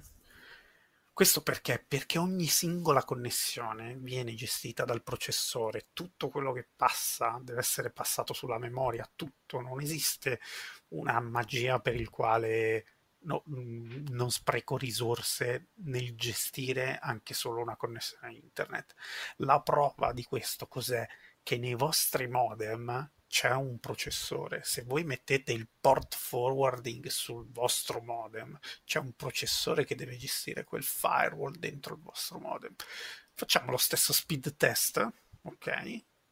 Disabilitando i core e lasciando solo lo speed test su un thread. Ah, quindi utilizza solo un core. Solo un core. Il download, che prima era 6 giga, è rimasto più o meno lì. Guardate già l'upload. Ci siamo persi un gigabit per strada. E tra l'altro la CPU, l'unico core che, che lo faceva sono... è andato al 100%. A palla. Sì, okay. sono, sono, calcoli però, Shaka, questi qua su tecnologie che non esistono, è chiaro che un processore no, no, di oggi no. con una connessione del futuro eh, va in no, no, no, no, no, il concetto è un altro, il concetto che vi voglio far passare è, io sto cercando di parlare di milioni di player, ok, ma hanno un costo in termini di processore, di memoria, di input-output su disco, non puoi eh, pensare che se sposti il node server a il replication layer non hai il problema di tenere attaccate 10.000 persone, ce l'avrai comunque da gestire.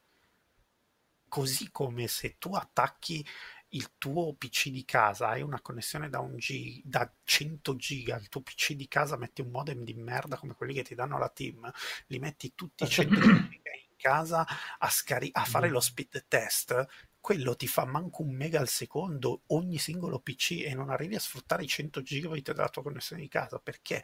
Perché passano dal processore del modem, cioè non possiamo dimenticarci di tutte queste cose. E l'ultimo test che abbiamo fatto è questo qua. C'è processore, processore il processore lo mettiamo a palla. Oh no, lo, lo, fai fare mente, stavo a fare, lo mandi in crisi, ho capito.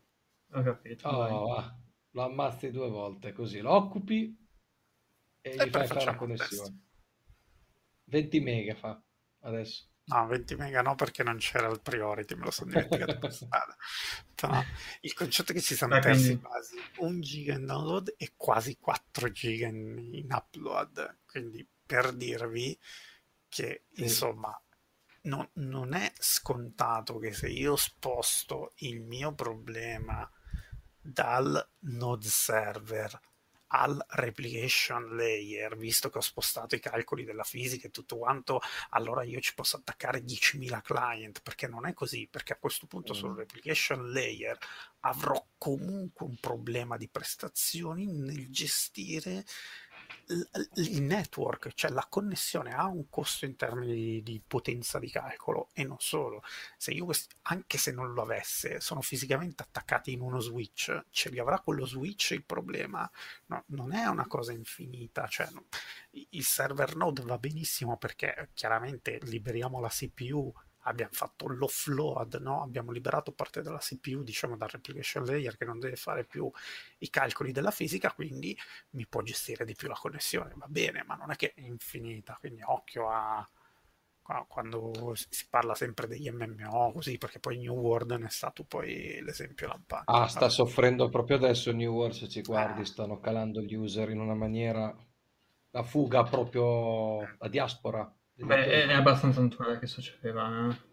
Eh. Ness- il picco al lancio ce l'hanno tutti i giochi, poi calano. Normale. Sì, sì. Um, comunque, poi ci sono stati problemi. Sì, sì, era una piccola nota per farvi capire che non è... Bravo, cioè, bravo, Shaka. Fai bene anche a fare questi esempi. Saranno difficoltà che dovranno affrontare i ragazzi di C che sicuramente sono anche all'altezza, mi pare, quindi dai. Beh, sì, nel senso che... No, ca- Castari, no, semplicemente quello che diceva Shaka è che dovranno gestire molto bene il codice e, insomma, eh, alcune cose, alcune imitazioni in qualche modo eh, se le porteranno appresso e numeri fantasiosi come, non so, uh, migliaia e migliaia di persone per server node saranno un po' un miraggio, ecco, quello sì. Non per shadow, per server node. Comunque, appunto, il, il, discorso che faceva la domanda, un, un attimo al Q&A, era banalmente dovranno inserire sistemi per regolare il flusso di persone. Eh, perché ovviamente eh, evitare che i singoli server node si sovraccarichino, sovraccarichino banalmente. Uh, quindi, non so, vai uh, un server node è Pyro, un altro server node è Stanton, il server node di Pyro è pieno perché già il grosso della gente c'è andata, tu vai al jump point, al jump point ti dico guarda tu non puoi passare, jump point failed, non ci puoi andare perché non è un problema di gameplay, è un problema tecnico perché il server node è pieno queste cose verranno introdotte, non se la possono mm. scampare. Mar- Marcus è come le landing zone, quando sono piene saranno piene, non è che puoi andare esatto. giù a fare lo spaccone, apri, bucci la porta, è andata. Oh, io volevo parcheggiare. Eh, infatti. te e, te uh, e, qua- sì. e, quando ci sarà il server meshing dinamico e quindi aree, gestite, aree molto piccole gestite da server, da nodi server, Ehm, potremmo vedere questa cosa magari applicata alle landing zone. Cioè la città è piena, sono andati in vedere tutti all'Expo e uno vuole atterrarci ma non potrà farlo perché gli dice guarda non è accessibile. A questo proposito lo Questa cosa ci sarà. Ci sarà l'Aerospace Intergalactic sia Horizon che sarà sì, sì, sì, è molto probabile. Una Microtech, molto così la gente lo vede a suo turno. Sì, sì, sarà sì, una cosa molto semplice da, da, gestire, secondo me il più è fare la tecnologia, poi l'escamotage ne troveranno quanti ne vogliono. Articolo? Uh, passando... Mm? Passiamo avanti nell'articolo, hai scritto altre cose sotto, giusto? Grossi blu eh, grossi Io non ho scritto, rossi. io tra- al massimo tradotto. No. Um, ah, però con... di tuo pugno. Uh, l'economia dell'universo sarà globale o indipendente in ogni shard e, e appunto dicono sarà globale, c'è un'unica economia, uh, c'è un unico universo, tutto, ciò, uh, tutto, quanto verrà rispecchiato poi le cose importanti nei vari shard e le cose, le minuzie non verranno rispecchiate perché sono minuzie, non serve replicarle. Lo stato di una porta che è aperta o chiusa, io l'ho aperta o l'ho chiusa, quello non verrà replicato in tutti i shard, è inutile. Uh, però per esempio se io mi metto a bloccare una porta fisicamente, cioè una meccanica che mi permette di bloccare totalmente una porta perché dentro ci tengo qualcosa di prezioso, quello magari sarà, sarà presente in tutti, in tutti, i shard. Uh, la porta bloccata, perché una meccanica proprio di gameplay. O anche banalmente le risorse, una cosa che diranno poi, o hanno detto prima. Uh, già non, non seguo più la memoria. L'hanno eh? detto proprio qua, mi sa. Uh, del, del, mining, non lo dicono qui, lo dicono prima o più avanti, non mi ricordo. Uh, banalmente le risorse del mining, uh, c'è una risorsa, ci sarà un, un, il sistema globale, la simulazione quantum che dirà la zona mineraria ha 10 milioni di unità, ok? Ogni shard prenderà, calcolerà quanto, quanto i giocatori minano in quella zona quindi man mano che si ridurrà, la presenza di zone minerarie man mano si restringerà e le risorse minerarie in Star Citizen saranno finite, non infinite. Poi troveranno gli scamotage per spostarle, ripristinarle in qualche modo, uh, trovare nuovi giacimenti, qualche roba, roba, di questo tipo. Ma il discorso che, che, che viene fatto è che c'è un unico universo, un'unica simulazione, un'unica economia e i shard poi hanno sono un volto di quell'unico universo, tanti volti, ma della stessa persona. Okay? Uh, L'economia quindi... sarà sincronizzata tranquillamente come lo è adesso. Sì, c'è, c'è la simulazione. Per... Come sì, Elite Dangerous, esatto. come, come più, No Man's Sky, tutti così. Più, più che il fatto Ormai... che l'economia sia sincronizzata, la mossa qual è stata, che l'economia è già stata, tra virgolette, portata fuori. Cioè l'economia sì. viene fatta in quanta, capito? E in realtà già adesso tu non hai, cioè non stai sincronizzando l'economia, stai solo prendendo e mettendo dentro quanta, quindi è per quello che è facile sincronizzare quella, quella cosa lì. È già pronta cioè, fondamentalmente. Eh, quindi tutti i lavori adesso quando uscirà la Hull, la serie Hull della mm. freelancer, ah, quelle sbilanceranno tanto il gameplay, lo dico io. Mm. Per parte carico di 4000 scu, dimmi in quella zona co- cosa rimane? Niente eh, e lì c'era il discorso che volevano fare il, il, carico non automatico, no? Eh, se te lo devi caricare te, ah, allora sì che è bello. Bellissimo quello. Inverno muto. L'idea che hanno loro è che effettivamente le risorse poi su un luogo, si, un giacimento si finisca effettivamente. È quello che vogliono fare. Risorse finite. Eh, sì. Poi magari, dicevo, troveranno un modo per... Ok, quel giacimento è finito, ma se ne abbiamo se ne è trovato un altro in quest'altro punto, ok? E magari dopo tot tempo, uh, sai quella luna dove c'era un vecchio giacimento, ne hanno trovato un altro in luogo molto strano, ok? Uh, magari potranno fare cose di questo tipo, ma la, la miniera figa che hai trovato all'inizio e che hai a un certo punto l'hai esaurita, perché ci sono andati tutti quanti, quella sarà esaurita. L'idea è quella. E dentro ci vanno a vivere i pirati, magari o diventare una casa. Vedremo. Sì, sì. Uh, cosa uh, poi hanno parlato di echo, uh, di echo, chambers, di far sì che i server non diventino echo, echo chamber e hanno parlato del sistema matchmaking, cioè che non saremo limitati al nostro shard, noi potremo andare in qualsiasi regione, in qualsiasi shard, uh, ovviamente di, tra quelli suggeriti dal matchmaking. Uh, quindi uh, non saremo limitati al server iniziale come New World. New World scegli il server, adesso hanno fatto dei casini sulla migrazione, non migrazione, eccetera, eccetera. però in linea generale New World scegli il server giochi su quello punto. in Star Citizen non sarà così dici quella cosa di dire ah ragazzi c'è un sacco di coda non c'è problema entrate nel server che volete che poi vi faccio fare il transfer gratuito e poi non l'ha fatto fare questo eh sì oh, eh, non so come è andata a finire quindi... eh, sì. ma chi è questo? eh, New World Amazon mamma ma, ma si spaccano il gioco da soli così eh, un bel po' di casino c'è stato con la storia dei server sì. quello che, che dicevamo sì, proprio in apertura Ovviamente io parlo sempre in ottica di release, eh, così come fa la CIG.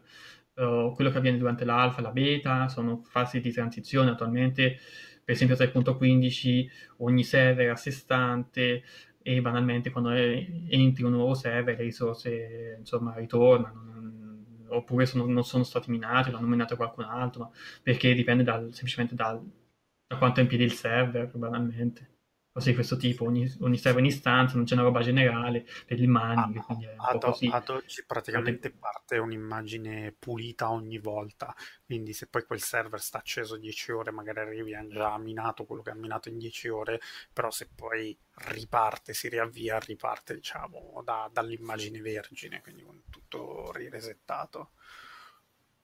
Questo è quello che accade però oggi. Però non sarà eh. così, però non sarà così, ecco. um, Allora, eh, quindi hanno parlato di Echo Chambers, del matchmaking, ne abbiamo già parlato, comunque il fatto è che è tutto molto dinamico e questo l'avevamo già coperto. Il nostro personaggio e la nostra nave saranno sempre nel gioco quando ce ne saremo andati, cioè se mi disconnettessi su un pianeta dal lettino della mia nave, la mia nave sarà ancora lì eh, o, e le persone potranno tentare di entrare o distruggere la mia nave. E qui hanno parlato di diverse cose. Uh, hanno parlato innanzitutto uh, del fatto che la migrazione di shard, tra shard avverrà tramite inventario. Cioè tu fai lo store della nave e a quel punto cambiando shard la nave verrà spostata nel tuo shard nuovo. Uh, ma se tu lasci lì la tua nave uh, non storata, subentra un inventario automatico che auto- automaticamente dentro, dopo tot tempo te la mette in un inventario provvisorio e ca- così quando tu ritorni eh, e vai su un altro shard ritroverai con quella nave.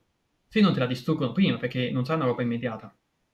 Passeranno almeno svariati minuti tra tu che hai abbandonato il gioco e effettivamente eh, la tua nave, le, gli elementi più importanti che verranno appunto portati, trasportati in questo inventario. Uh, qual è il punto? È che qui il fatto che dica uh, la traduzione originale dice hero, uh, hero inventory mi sembra, hero items, che indica il hero semplicemente quando indicano qualcosa di molto importante. Parlano, quando si parla di qualcosa molto importante relativo al protagonista, in questo caso al giocatore uh, l'hero ship, banalmente, in genere la nave super potente, ok? Nelle lotti quando ne parlano. Uh, quindi che significa? Significa che se io metto in un giacimento, uh, faccio tipo stoccaggio di tartarughine, ok? In un punto su una luna, ok? E le metto lì, ma senza metterle in un inventario, poi io le lascio lì al vento, Beh, quella cosa potrebbe non, non, potrei non ritrovarla se cambio shard, perché il sistema potrebbe dire, eh, quelle sono tartarughe, non sono hero, uh, hero items, uh, e rimangono nella persistenza locale dello shard.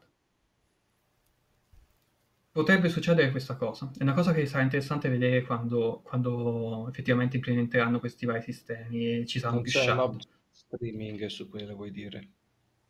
Beh, il, il punto è questo c'è una cosa legata più, non è tanto all'object streaming quanto quel dato dove poi viene salvato e se viene salvato appunto nell'inventory, eh, perché tutto quello che tra virgolette, come si dice, despona finendo nell'inventory, se io cambio, log off, riloggo e finisco anche in un'altra shard, lo ritrovo se no non lo ritrovo. Questa è la, la grossa differenza. Mm. Quindi la tartarughina che tartarughina sparisce nel, nell'ambiente, te vuoi no, dire. Ho capito. Sì. No, cioè, Come adesso, se ti cade una birra, no, no, ti rimane lì. Se riloghi, no, non, non sparisce, non sparisce. Potrebbe rimane nello shard. shard. Rimane in quello, tu rientri, non sei in quello shard, addio, l'hai persa esatto. per sempre. Ho capito, capito. La, la questione è che in teoria una delle funzioni che ci dovrebbe essere, quelle che dicevamo prima, no? in base alla tua zona, in base alla tua lista amici, in base magari anche a oggetti che hai mollato in giro perché ne parlano poi che si sono tenuti anche un buffer di opzioni diverse anche per gestire determinati eventi e magari anche in base a quello che hai lasciato in giro, tu potresti rifinire in quella stessa shard, probabilmente se riloghi. Una preferenza di altre diciamo, condizioni. Certo. Sì, sì, sì, esatto. Chiar- chiaramente potrà essere. Sì, un... poi il sistema mai ti dice: Guarda, hai lasciato qualcosa in questa shard e dove tenevi le tartarugine. Tartarugine perché banalmente Uh, nella 3.5 si poteva portare, li trovavi in area 18 e li potevi andare, portare in giro. E li potevi mettere nel tuo hub e l'hub era persistente uh, tra le stanze. Poi è una cosa sì. che è andata rimossa nella 3.8. Uh, ehm, ma il tempo era così, era una citazione. Ablo, ciao, un sacco di tempo è passato. Ah. Bella.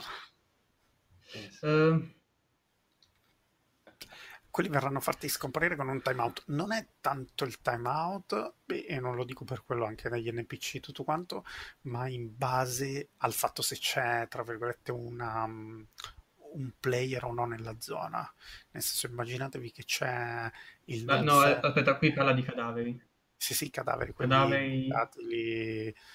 Lì, eh, Dipende se hanno loot o non hanno loot. Se hanno loot rimangono lì e vengono scaricati. Se non hanno loot probabilmente vengono, a un certo punto verranno rimossi.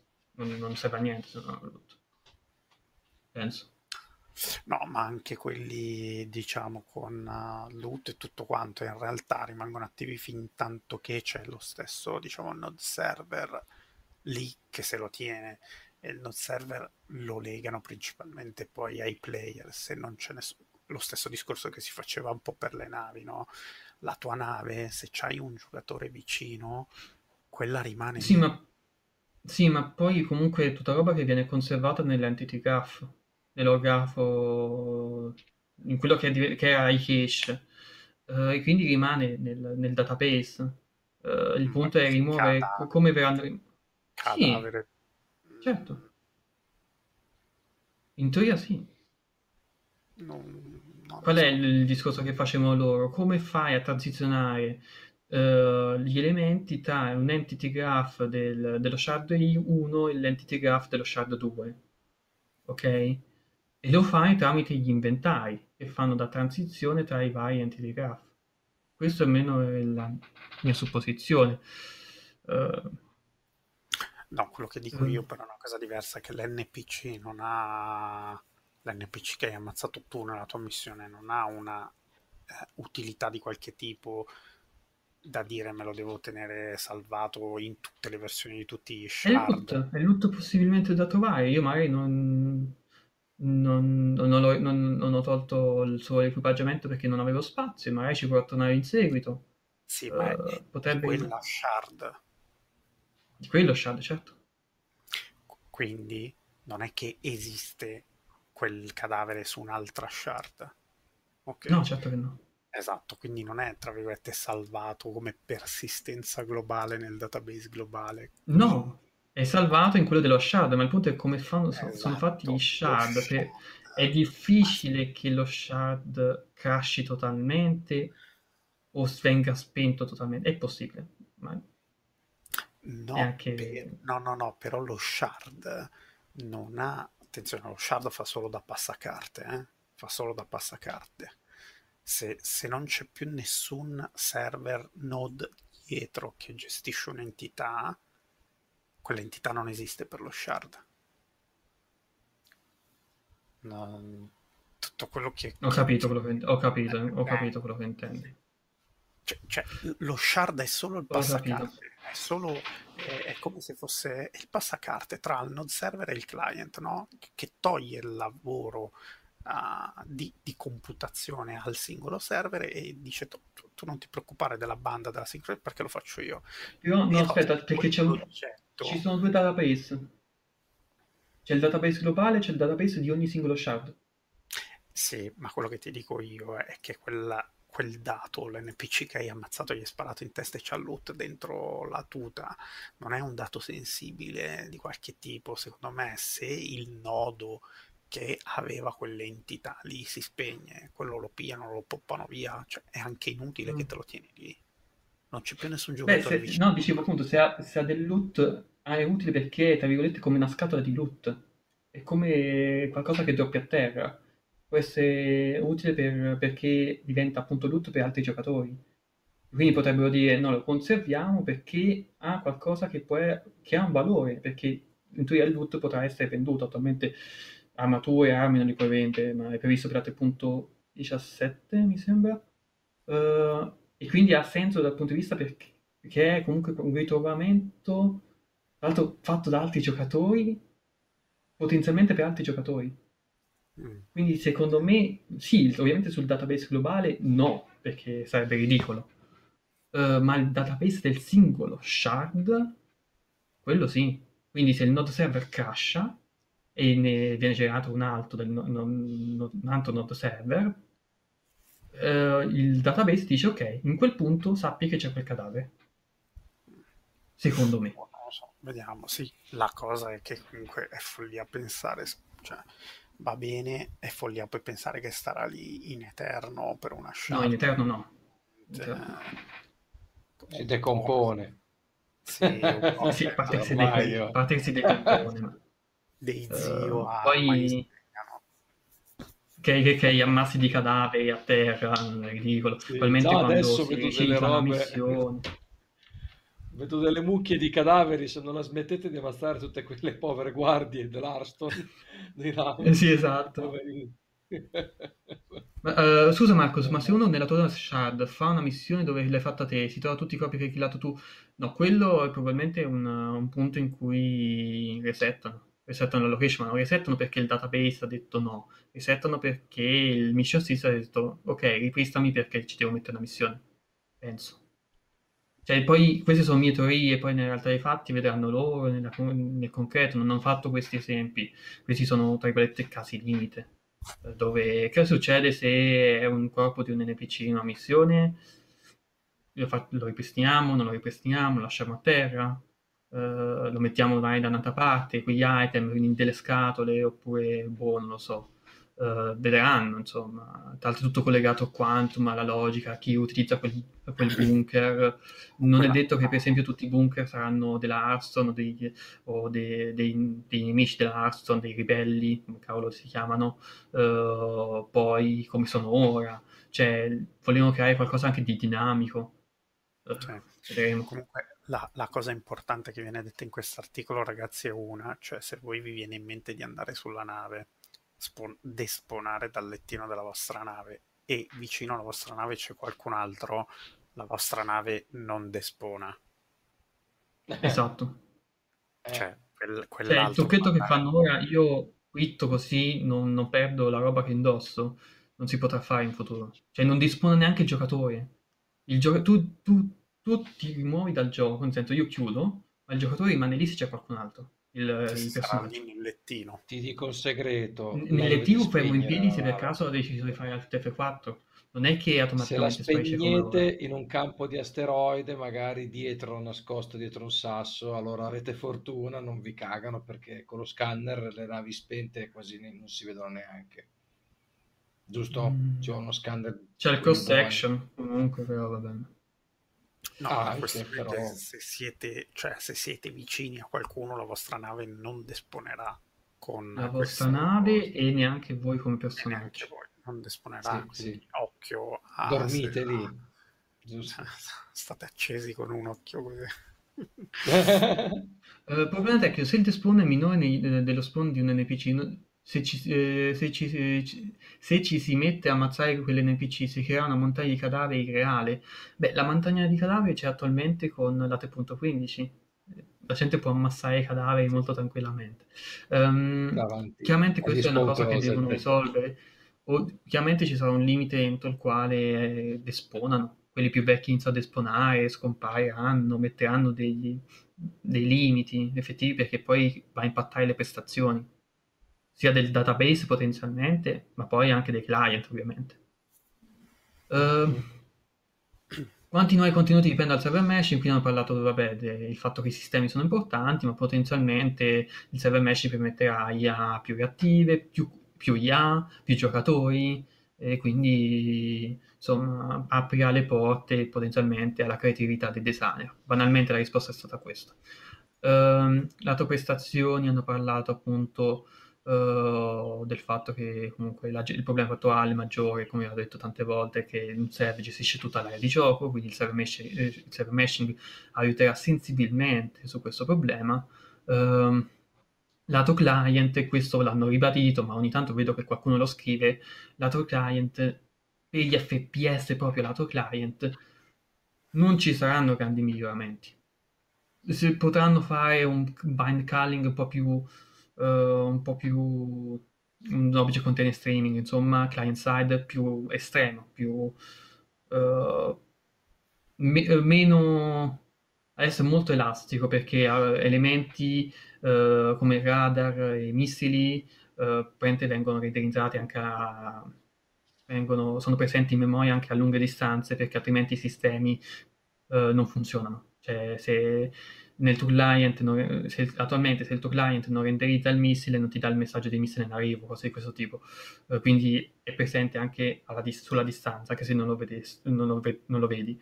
Uh, in futuro, poiché verranno tutti gestiti da sistemi, se- sistemi separati, famosi sistemi di backend, uh, e dal, dai nodi server, bla bla bla, potranno essere più elastici e potranno far sì che il client tenga memoria e calcoli meno entità, quello sì. Ma non necessariamente il server meshing si traduce in grosse prestazioni lato client, anzi, il grosso è lato server. Hanno specificato questo. Uh, non gioco dalla 2.5, sono ammazzo. Beh, la 3.15 è interessante come patch, tanto che anche... Uh, cioè non, non, ha portato miglioramenti lato, lato prestazioni, quindi se hai problemi che non ti parte per via del PC che è un po', un, un po vecchiotto, quello, quello non è rimasto. Non è, non è migliorata la, la tua prestazione uh, in questa patch. Uh,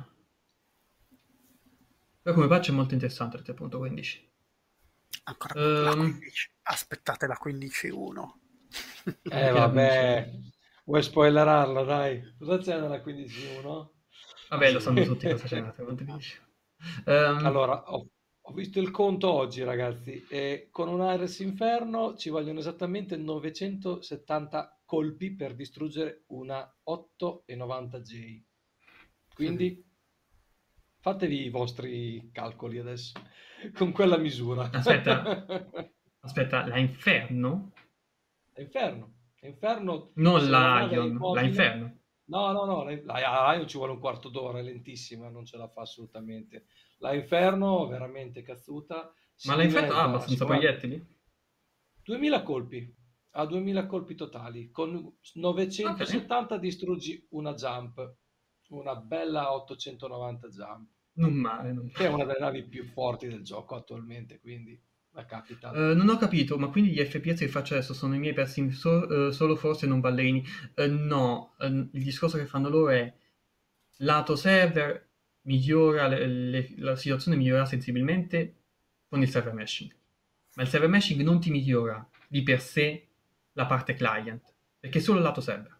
Per la, per la, per la parte client, che è il, il, tuo gioco, il tuo programmino che gira sul tuo PC, um, detto così sembra brutto, non volevo essere cioè, però comunque era perché un attimo, scusate. Um, per la parte comunque client uh, ci sarà il, il, Gen 12 render e Vulkan che andrà a migliorare sensibilmente le prestazioni. Quindi il discorso che hanno fatto è questo, è che il server meshing di per sé non porta ottimizzazione lato client. È il Gen 12 uh, e le Vulkan che lo faranno. E sono entrambi in sviluppo attivo e uh, per certi versi a completamento, soprattutto Gen 12. Uh, eh, devono implementare effettivamente il render, lo fanno perché non l'hanno ancora fatto perché ovviamente ci vanno molto attenti perché fanno lo switch e poi il...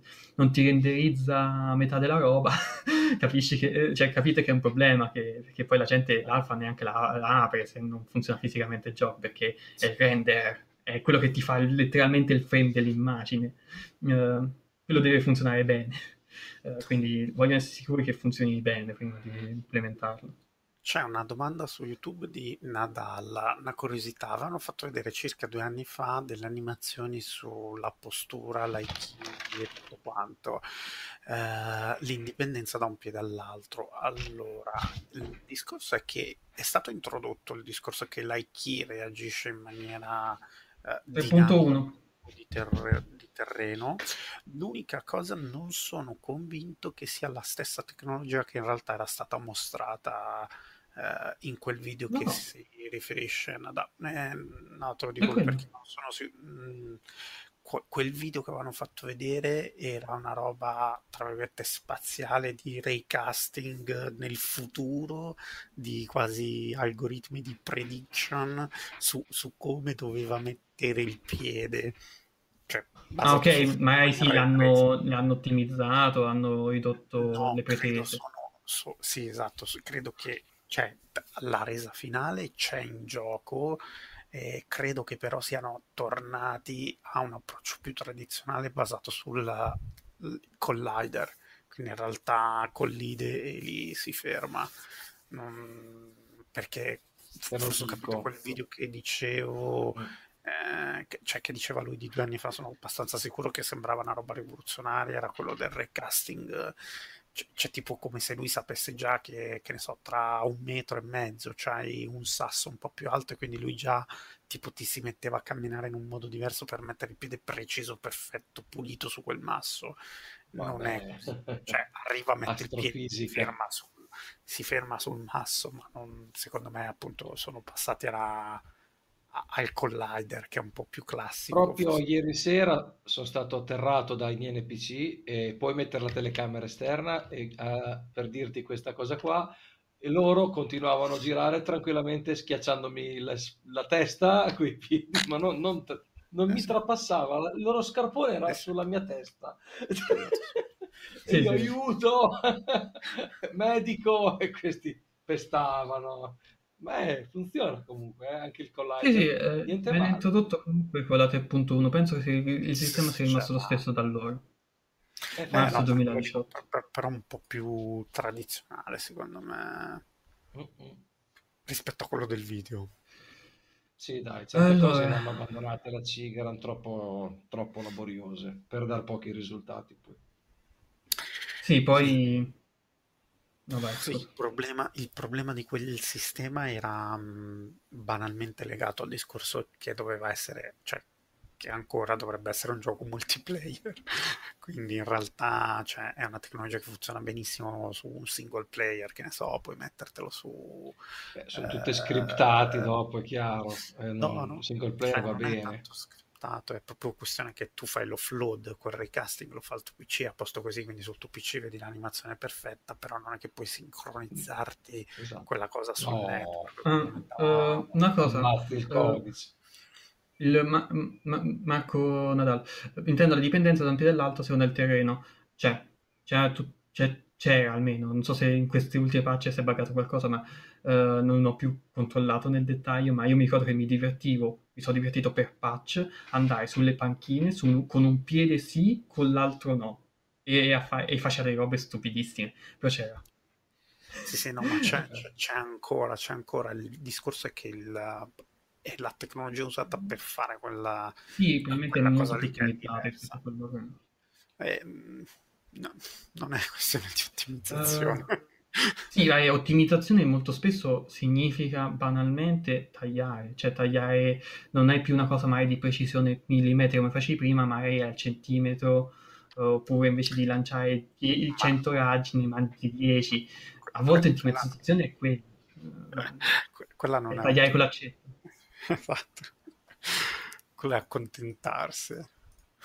Eh, l'ottimizzazione spesso, spesso, e volentieri quando dicono abbiamo ottimizzato il gioco, a volte fanno questo, hanno banalmente tagliato, tagliato con l'accetto. Eh, a volte è l'unica, certo. l'unica, soluzione che hai, non è che ce n'è tante. Cose in più che non servono. Uh, ma, secondo, ma secondo, voi per squadra sono messi così male? Nel senso, un single player non dovrebbe essere, mo- non dovrebbe essere molto meno complesso.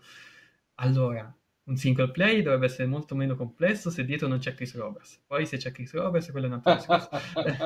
um, la verità è che non sappiamo, nessuno sa come è messo squadra nel dettaglio, lo sa soltanto Chris, eh, il director, ma neanche loro hanno una visione speranzosa magari della situazione. Non hanno uh, spoilerato niente, niente, niente, neanche nei leak, uh, nulla.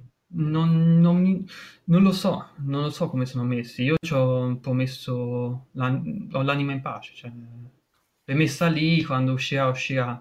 Uh, il punto è che Squadron, uh, vediamo, ci sono i report mensili che parlano dei progressi che fanno, ma il problema è che non abbiamo il quadro complessivo tuttora. C'è anche la roadmap che dice effettivamente lavoreremo su questi capitoli per tot tempo e bla bla bla.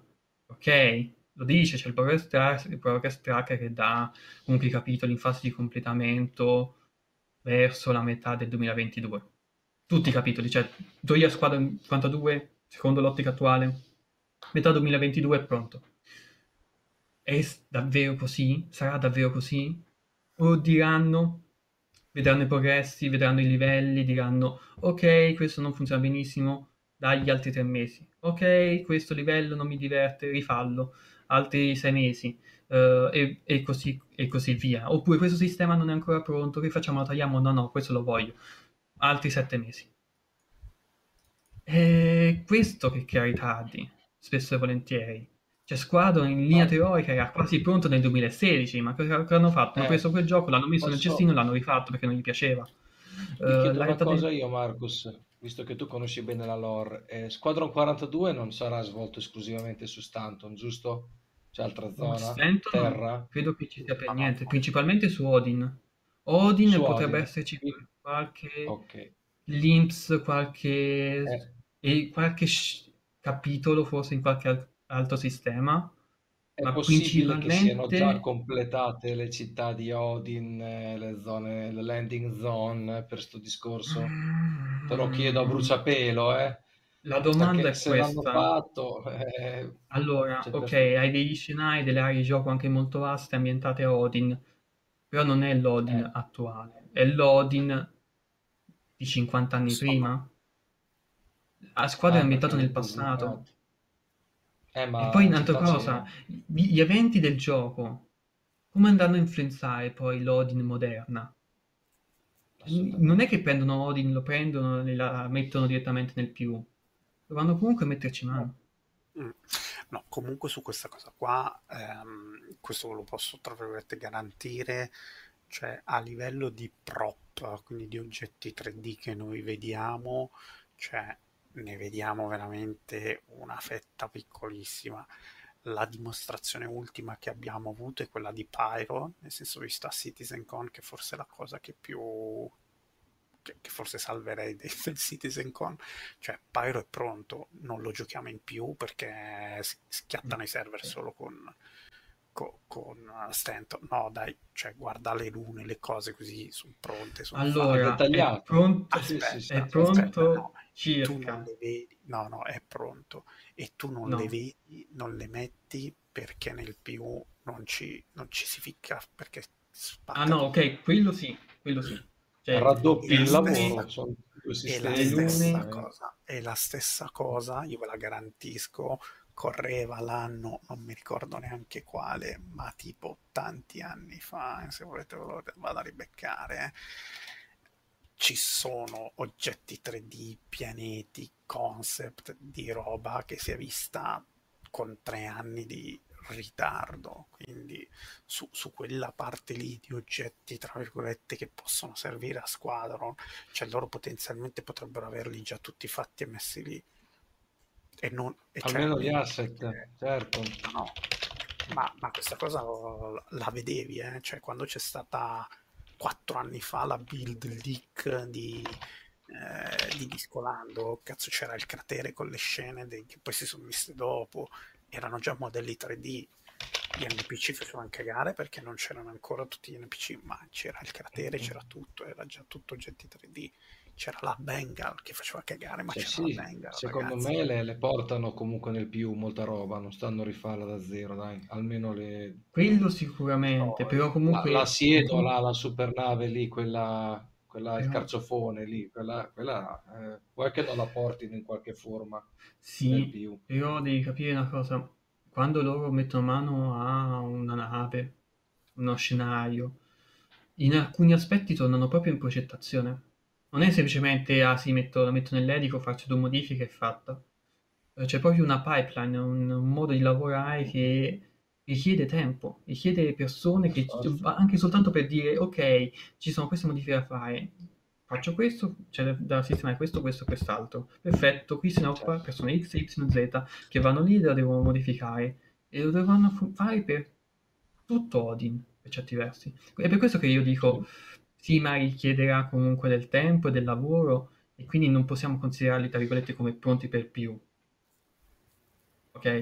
Poi è chiaro che il lavoro di, lo stato di lavoro comunque è molto avanzato in alcuni aspetti e ci sono per esempio le lune di Pyro che anche se Pyro non è uscito, e le lune di Pyro, i piani di Pyro che sono per lo più completati o comunque eh, in uno stato incredibilmente avanzato. Perfetto, sono d'accordissimo.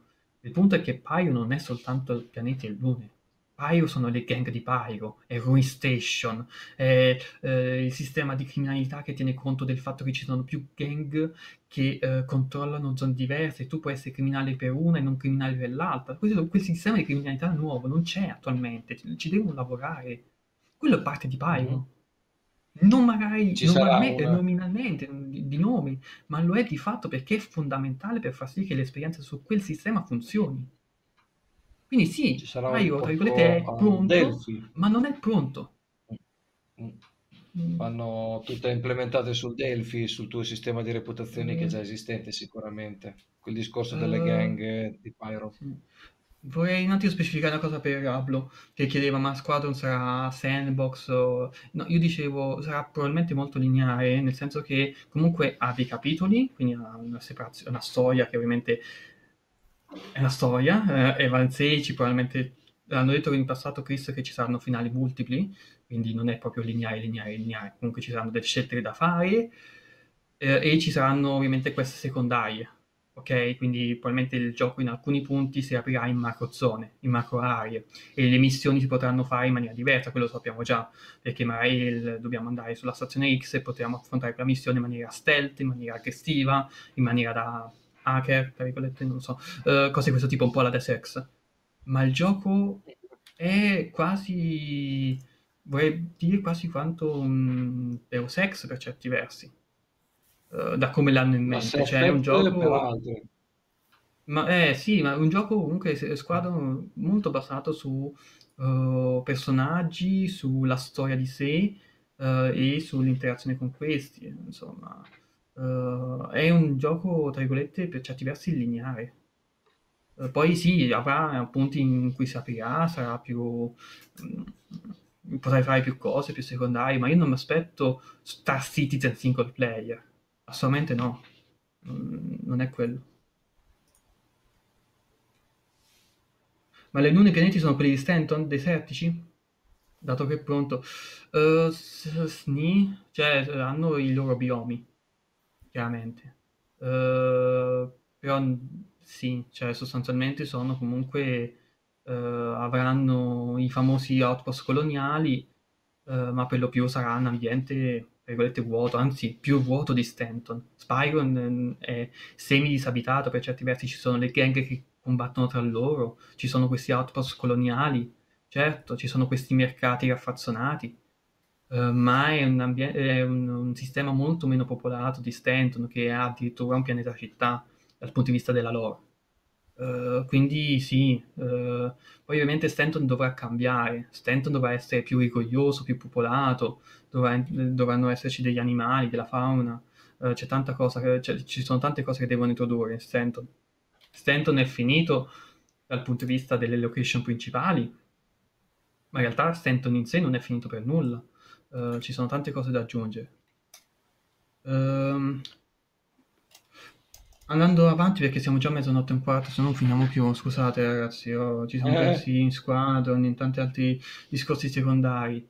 Uh, volevamo fare una puntata tem- monotematica su server mesh, ma in realtà la discussione poi è partita, ma va benissimo così. Uh, quindi il lato prestazioni, miglioramenti, server, poco client. Uh, per quanto riguarda il server meshing, uh, per quanto riguarda i, la popolazione, uh, per degli shard, qui diceva il discorso che facevamo prima, che dipende dai server node sostanzialmente e all'inizio rilasceranno il punto dello streaming di persistenza dove uno shard è un server è un server node o replicant layer. Uh, e questo sarà proprio il Q1, Q2 2022. Uh, questo permetterà loro di uh, testare subito una, una, situazione in cui hanno una quantità enorme di shard. Quindi il database globale che deve gestire una quantità enorme di, di shard. Una quantità enorme di shard. Uh, è importante per loro per questo motivo lì. Uh, e quindi serve per raccogliere risorse, eh, sì, risorse, raccogliere dati e poi sistemare varie, le varie problematiche. Uh,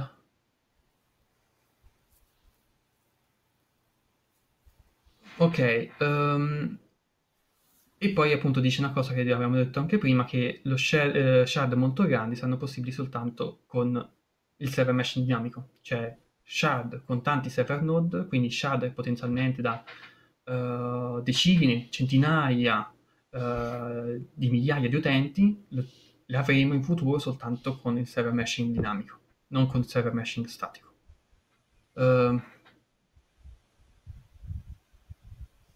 poi può un elemento piccolo come un proiettile viaggiare attraverso i server shard, e qui diceva appunto come no, lo spostamento tra server shard, eh, tra gli shard, avverrà soltanto tramite questo famoso inventario. Sicuramente proiettili o missili o altre cose, non ci sarà una migrazione tra server shard, cioè server shard, tu ti sposti tra server shard ritornando al menu e scegliendo un altro shard.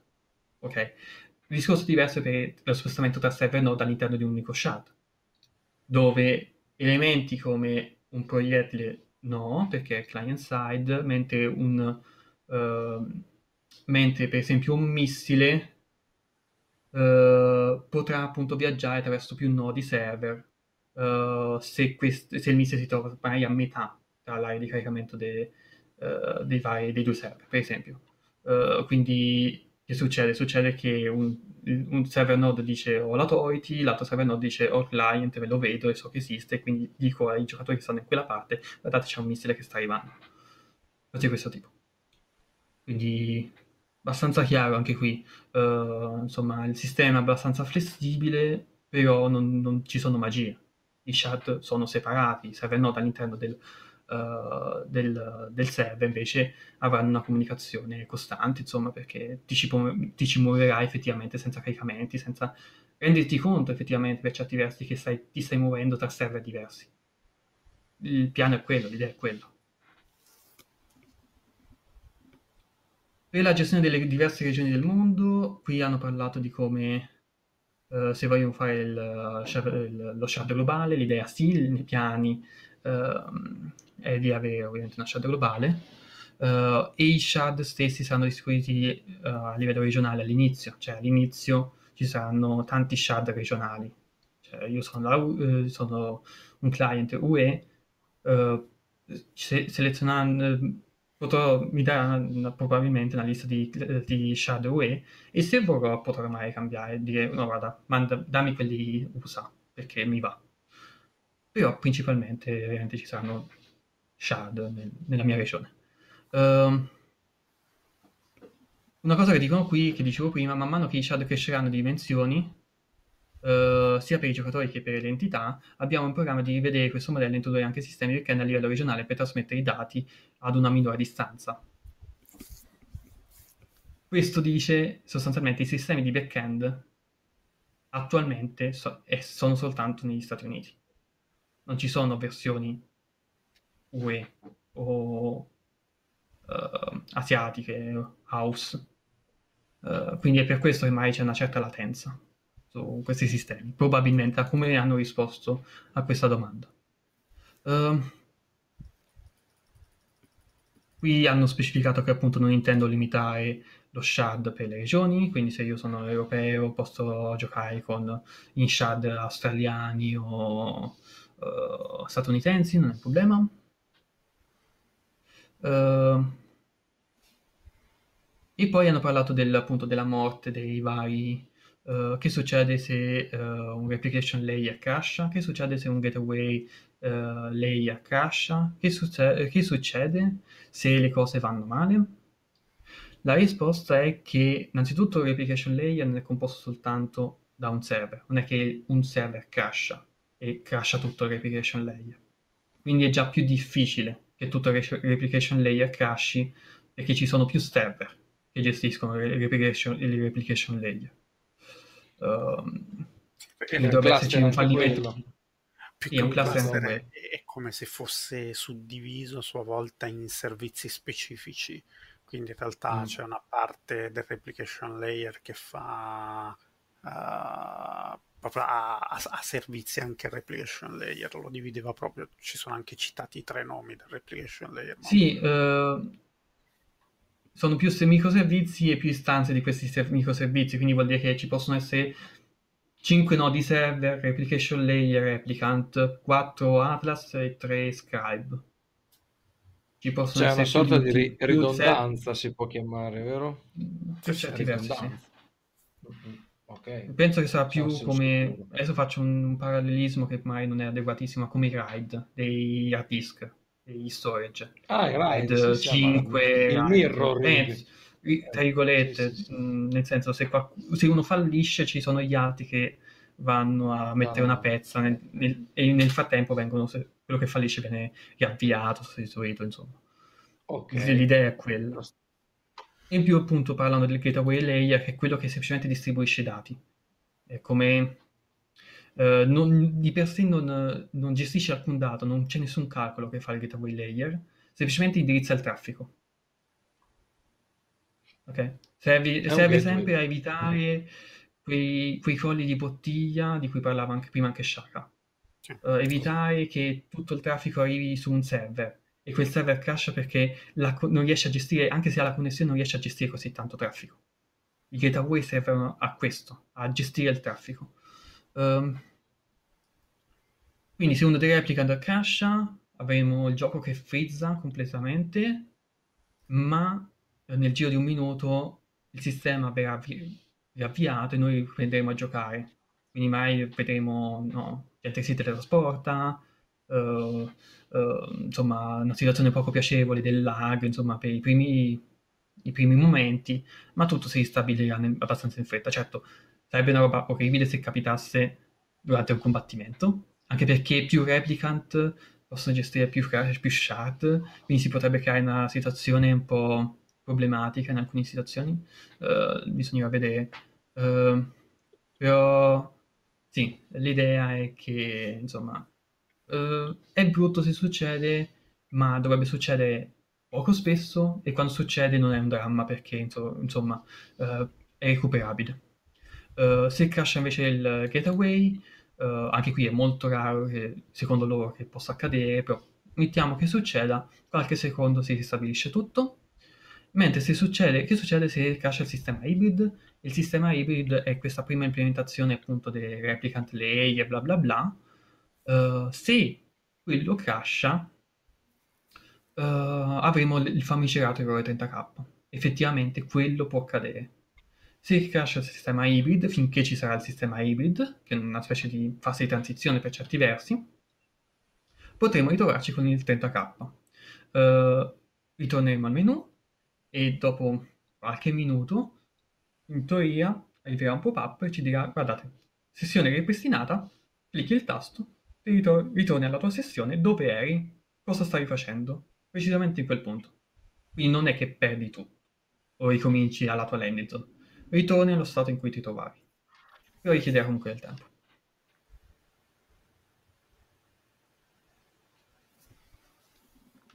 Perfetto. Uh, poi autorità di scrittura dei nodi. Io hanno parlato, vai, ogni shard è una copia univoca, del, uni, univoca dell'universo e va bene. Uh,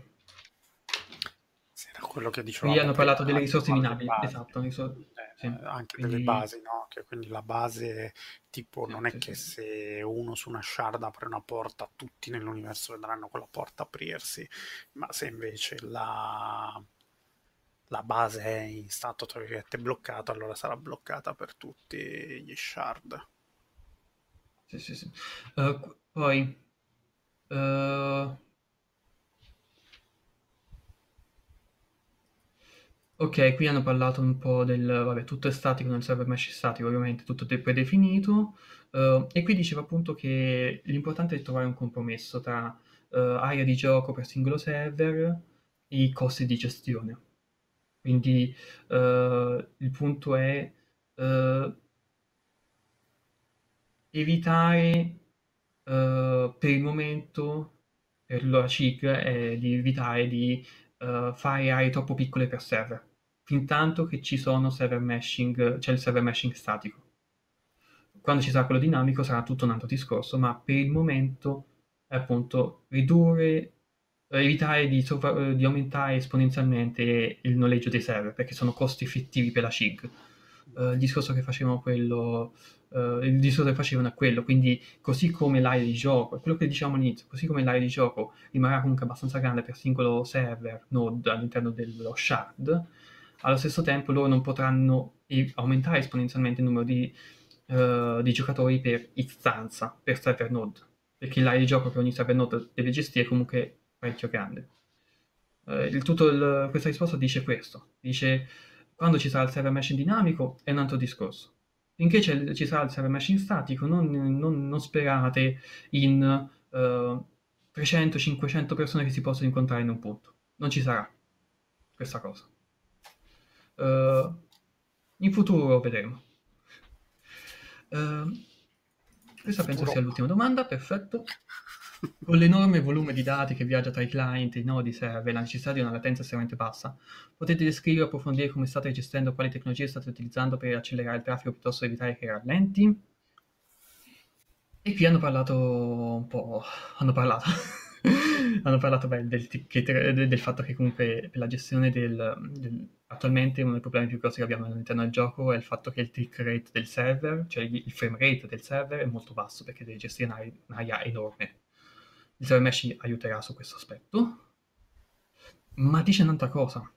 Lo spawn dell'entità che si blocca perché l'area di gioco è troppo ampia, va a impattare, va a colpire anche il client, perché sul server, se sul server si impalla questa cosa, o si, si viene rallentato perché l'area di gioco è enorme, appunto, i giocatori che stanno in quella zona rischiano di non vedersi caricata la zona, rischiano che ci siano, uh, che non si carichi proprio effettivamente il punto.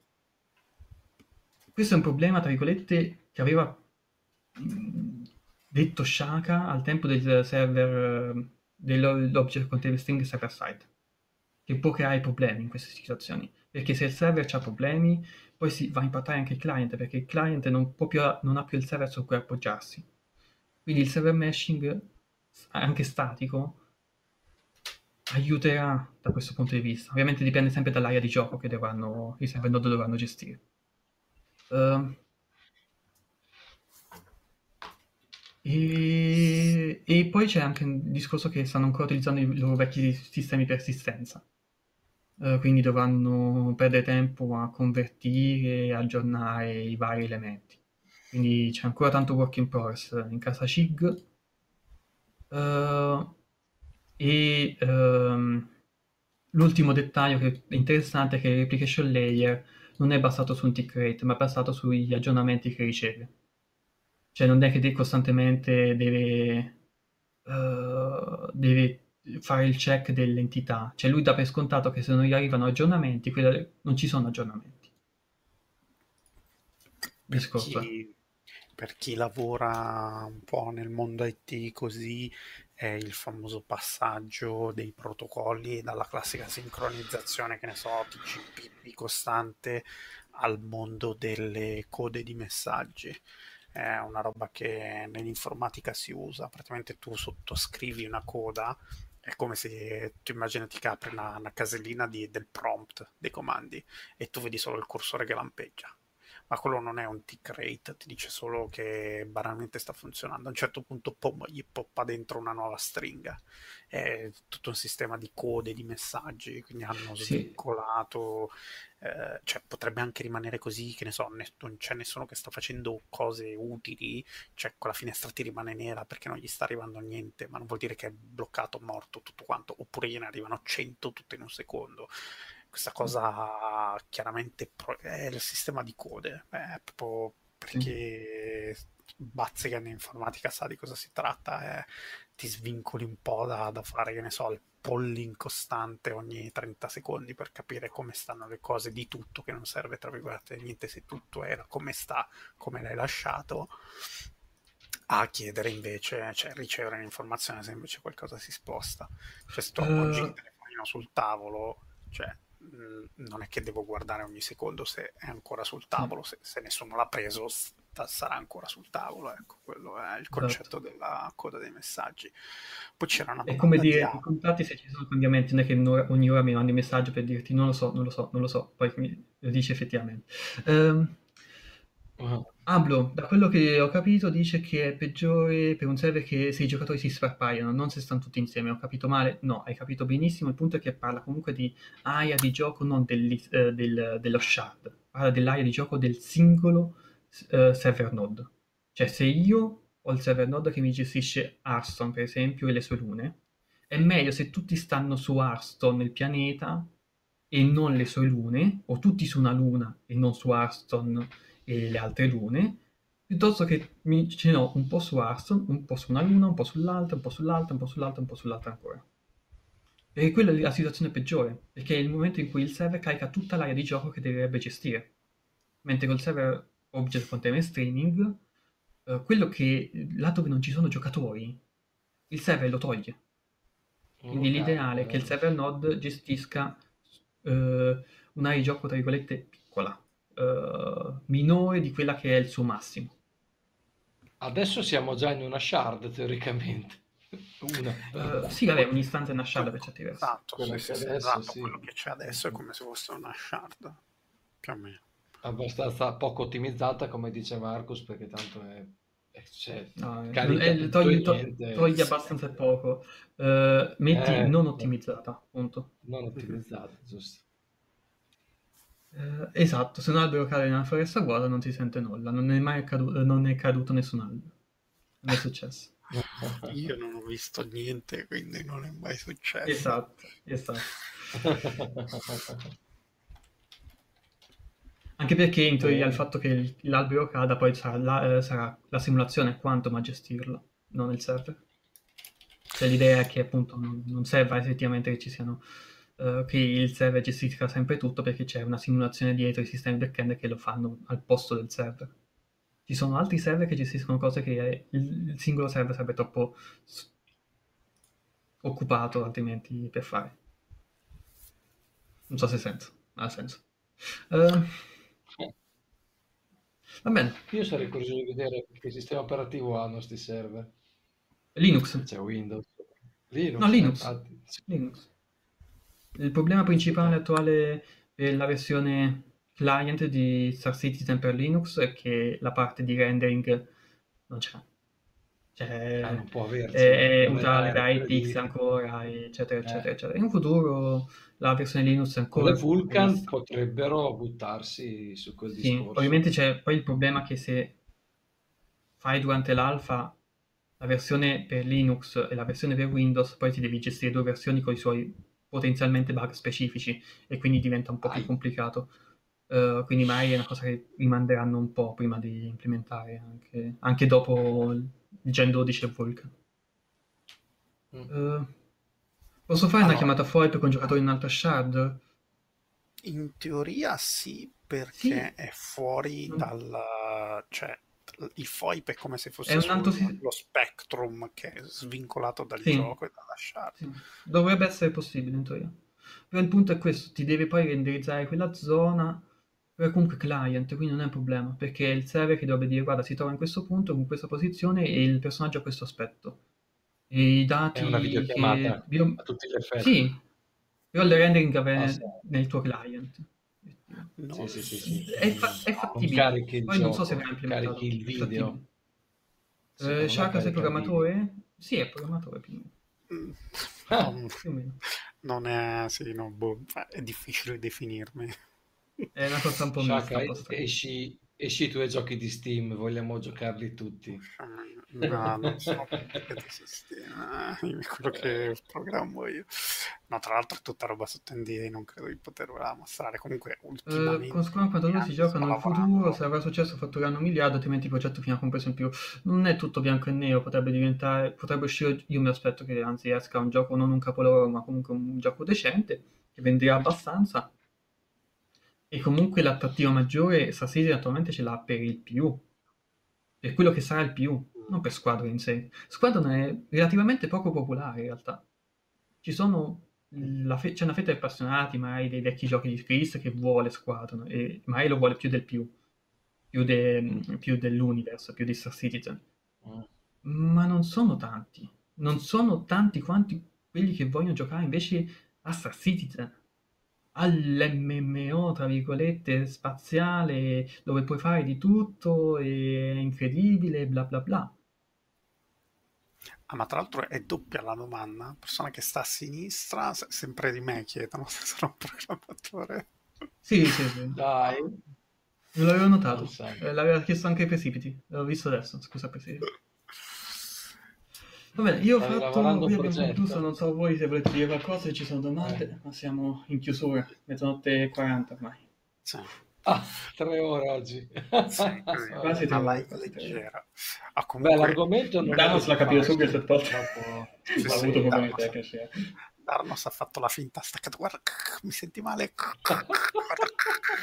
Pronto, non frega, galleria, galleria, ha staccato un PC. Va bene. E... Sarà della CIA Che succede? Sarà della CIA No, no, non sono... Vedo che non siete cambiati, però non la... No, io ho la barba bianca, no, non si vede mai. Io ho preso su Kili, io sono diventato un ciccione. Ah, non ero così ma ciccione. Chili non ne parliamo perché io sono arrivato a 100, quindi lasciamo perdere, ma... Uh-huh. Eh, sì, ho fatto il botto, ho sbocciato, cazzo.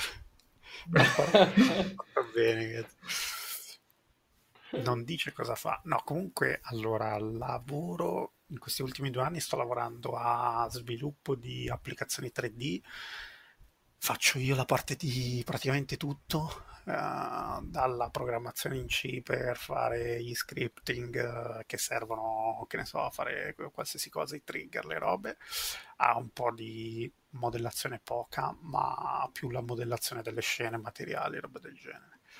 Con un po' di environment. Sì, un po', sì, rimette insieme le scene, ma essendo nell'ambito del business in realtà non è cioè non, non serve davvero una pers- un team veramente specializzato, focalizzato, come può essere lo sviluppo di un videogioco intero dove serve andare così tanto nel dettaglio nel business. È molto più light la questione, poi dipende ovviamente a che livelli. A noi non interessava scendere così tanto nel dettaglio. No, in realtà la, la, la, la live è diventata da la live è diventata da Cyber Mashing Squad, una Star Citizen a facciamoci i cazzi di Shaka. Esatto. esatto.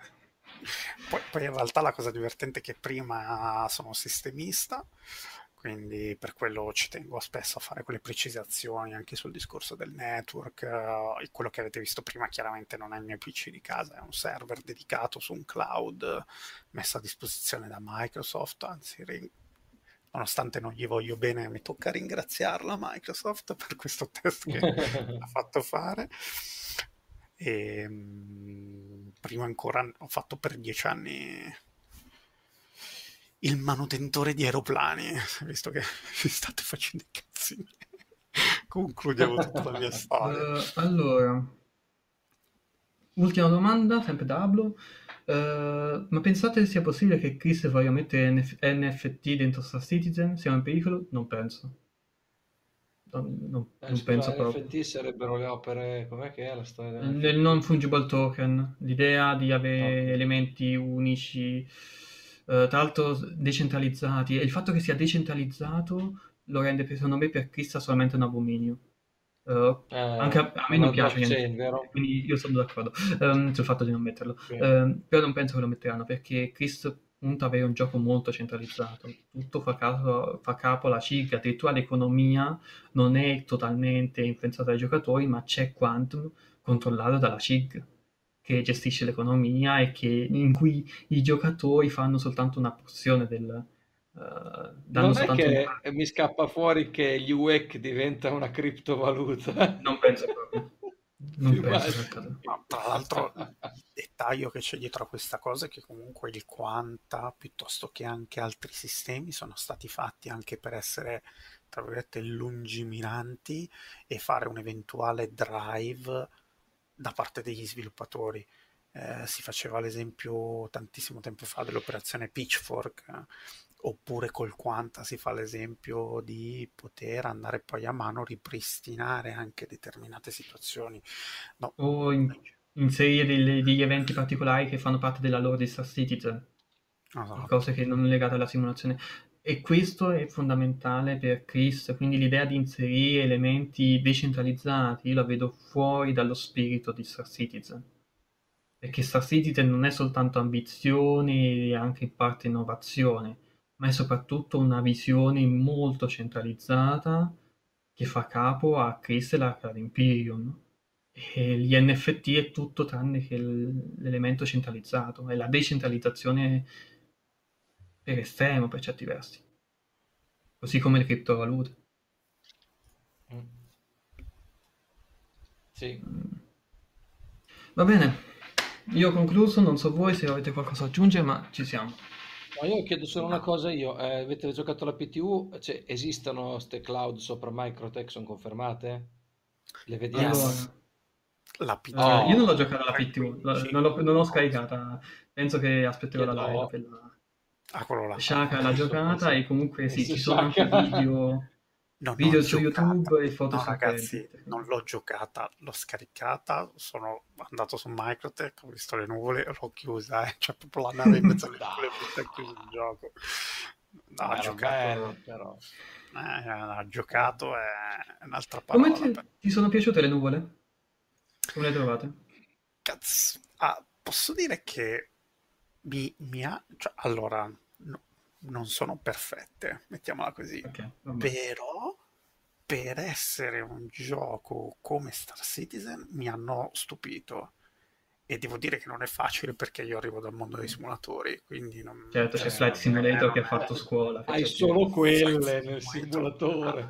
e, ma non solo Flight Simulator, recentemente c'è stato su DCS, quindi su Digital Combat Simulator, un grosso update delle nuvole e lì le nuvole sono, cioè obiettivamente sono superiori a quelle che ci sono in Star Citizen, però ti dico, le aspettative che avevo conoscendo la scala che avrebbe dovuto avere eh, Star, cioè che ha Star Citizen, eh, cazzo, la, le hanno ampiamente superate. Rimangono dei micro difettini, ma ripeto, sono robe che vedi nel particellare su qualsiasi engine di gioco e qualsiasi gioco.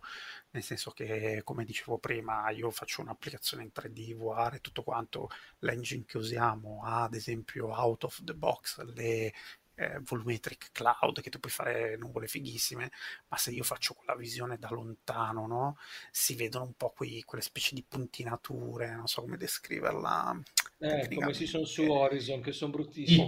Esatto, eh, quella sgranatura che esatto, quella specie di puntinatura. Esatto, ma, la ma su Horizon non sono ancora quelle lì, cioè sono quelle no, vecchie esatto. su Horizon. E, e dico, a parte questi, diciamo, piccoli difetti, comunque la qualità è veramente cazzo bella, eh? cioè, poi ripeto, lo fa anche Flex Simulator quel lavoro lì se, se vi mettete da lontano è che di solito mm. ci voli dentro, non te ne rendi conto. Uh, la scanatura delle nuvole la sistemeranno nel breve, non penso. Uh, eh. Ci spero, però non, non lo so. Mi sembra... Dopo applicarla a tutti i pianeti è più facile, quando c'è la tech, sì, sì, la sì, copri, sì. la incolli, non ci vuole tanto, basta Bisogna che vedere. una volta. Certo, su Hearthstone mm, non me l'aspetto. gialla, vuole gialle su Hearthstone. No, lo faranno scure, è un pianeta molto inquinato, quindi probabilmente non vuole Grigie, dire, proprio, eh, proprio... Um, sì, sì, sì. Le Penso, non penso per, per esempio per la 3.16 risolveranno, manca poco a dicembre, ormai insomma no. non penso che faranno per niente. Magari fra 6-12 mesi ne parliamo. Ma avete visto il bug dell'Ares? L'Ares Inferno che se gli dai gas va, va come un treno, va più forte della Herald, è incredibile. Fa 0-100 in eh, due secondi, è un bug evidentemente è troppo veloce. Ma più che bug sicuramente è una questione di bilanciamento, come tutte le cose che abbiamo visto. Non... Cioè magari si è scappato, sì, può essere, adesso non... poi non è... è un proiettile.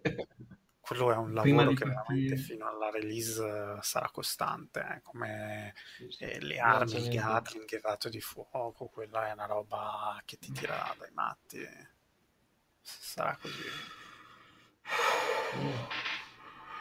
Vai.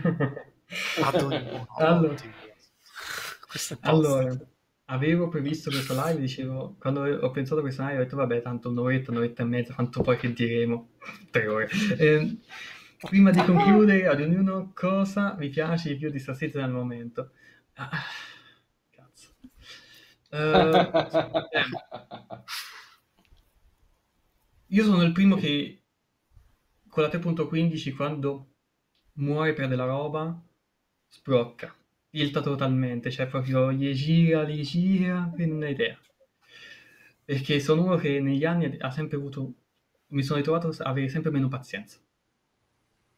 Ma il fatto che abbiano introdotto l'inventario come nella 3.15 anche in uno stato come l'attuale mi fa davvero apprezzare il coraggio che hanno avuto, perché quella è una scelta coraggiosa. Il fatto di dire a gente che ha comprato item con soldi veri, guarda, non ce li hai per sempre se te li perdi come un coglione, o succede qualcosa, ma in quel caso fai un claim, vabbè, pazienza, uh, fai un character set. Quel coraggioso ha fatto inimicare tanta gente che tante software house e tanti publisher non avrebbero avuto mai, secondo me, il coraggio di fare. E questo fa sì che mi fa apprezzare enormemente eh, la Cloud Imperium per questa scelta. Uh, quindi a livello poi di gioco in sé, uh, mi piace in realtà. Uh, una cosa che mi piace ora, ora, ora come è fatto ora, perché in realtà io trovo delle problematiche abbastanza importanti o tutte, rimane la scala, rimane l'ambizione, rimane lo, lo scenario, a volte dici wow, figo, veramente figo, l'atmosfera che è fatta in, fatta in quel modo, i pianeti, i pianeti, la resa della tecnologia planetaria, sì, quello, quello mi fa dire wow ancora, ancora, ancora dopo mesi e mesi e mesi. Poi se penso alle meccaniche di gameplay, allo shooting che è un po' da rivedere, il server che fa fa così, insomma, non è granché, um, non è granché di essere generosi. Uh, insomma, uh, le missioni bounty che diventano super grandiose nel giro di poco. Ci sono tanti problemi a livello di gioco, uh, ma l'ambizione, la visione per certi versi e anche il coraggio, sì, quello, quello mi piace, mi piace molto. La tecnologia. Prego. Mocas prima, io ci sto ancora pensando. Io, io eh, Andre, cos'è che, come dici te? La 400. ah, andate di nave. La, la, la, la, nave che per me hanno tirato fuori ultimamente è una delle più belle che abbiano mai buttato in gioco, per quanto caratteristica è il suo genere. Già, io sono debole per le origini, tutte, e, e la 400 è veramente la dimensione giusta e la nave più giusta. Poi a voi non piace, vabbè, pazienza. No, ma la nave no, è perfetta, ha solo un difetto. Tu cazzo di... Eh sì, col eh, l'uncino solo. No, davvero, è...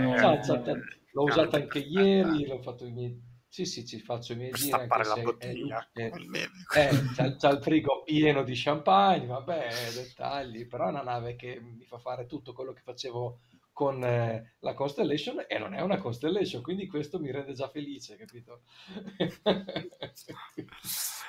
con quella stazza siamo con queste due navi qua adesso, tanto se vogliamo parlare di concorrenti, la Corsair non è ancora uscita, avrei anche quella, ma prima che la vedo, cari, l'anno prossimo se ne parlerà.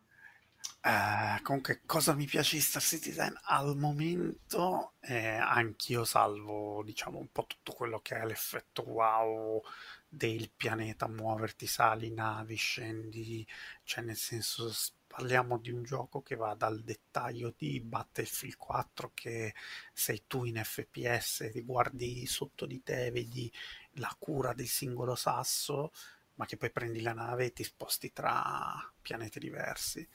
E questa rimane la cosa che effettivamente c'è già al momento su Star Citizen e che mi piace. Poi anch'io, se devo essere sincero, non è il gioco che dici tutte le sere quando torno a casa dal lavoro dopo cena mi apro Star Citizen perché non, cioè, sarebbe bugiardo a dire sta cosa per, per tanti motivi eh, n motivi diversi però sicuramente è qualcosa di che non si è visto prima. Io l'esempio che faccio spessissimo è eh, Flight Simulator 2020 è stato nel mondo dei simulatori di volo una rivoluzione su alcune tecnologie e Star Citizen sta diventando una rivoluzione nel mondo dei videogiochi su alcune tecnologie. E, e non lo voglio vincolare solo a una categoria perché in realtà le sta praticamente sfondando tutte perché davvero sta andando dal dettaglio dell'FPS alla scala di un MMO. Poi, chiaro, quello che dicevamo prima, no? poi magari sarà un discorso di compromessi, però è comunque veramente tosto quello che stanno facendo, quindi quella è sicuramente una roba che lascia sempre a bocca aperta. Basta, sì, queste sì. erano le mie due cents. Va bene. Va bene. Ragazzi, è stato un piacerone. È tardi. Andre, pensa tu alla conclusione. Consiglio okay. Tre ore di live. Dopo tre ore di live. Ci siamo, no, non so nemmeno se me le conto sì, da qualche parte. Il pubblico Vabbè, sono quasi tre ore. 19, 19 ragazzi che ci seguono su Twitch e gli altri su, su, su va bene, a quest'ora è un bellissimo sì. risultato. Grazie a chi ci ha seguito, chiaramente per la pazienza e per l'ascolto. Poi c'è chi mai si recupera la live più, più avanti. No? So che qualcuno offline. Ci sono anche due persone che l'ascoltano su Spotify. So che esistete. e voi ci perdo tempo a scaricarla, metti le, eh, mettilo in eh, MP3 caricarlo poi su Anchor. che si fa? No, se non è che si, si fa abbastanza. Si fa, sì. Faremo qualcosa per l'Expo, adesso dopo, dopo, l'Expo magari faremo un'altra cavotava rotonda. Sì, boh, a dicembre, dicembre. Ci si vede in due o tre mesi. Vabbè, quando vuoi, bene, eh. Bene, ragazzi, grazie ancora di essere stati qui con noi. Uh, live intensa, gli argomenti erano tanti, grazie perché avete davvero partecipato in maniera molto presente con domande e ho visto che vi siete anche scambiati diversi messaggi tra di voi, questo ci fa ovviamente molto piacere e niente, noi ci rivediamo sì, più o meno a dicembre e non sappiamo ovviamente dirvi quando, cercheremo di darvi sì. avviso su un TM e ovviamente passate a trovarci nei canali Telegram, pagina Facebook e tutto quanto. Grazie gruppo ancora. Facebook. Gruppo Facebook e tutto quanto. Io sono Shaka, qui sotto con me di qua, esatto, Marcus e di qua Mocas. Grazie. Ciao ciao ciao.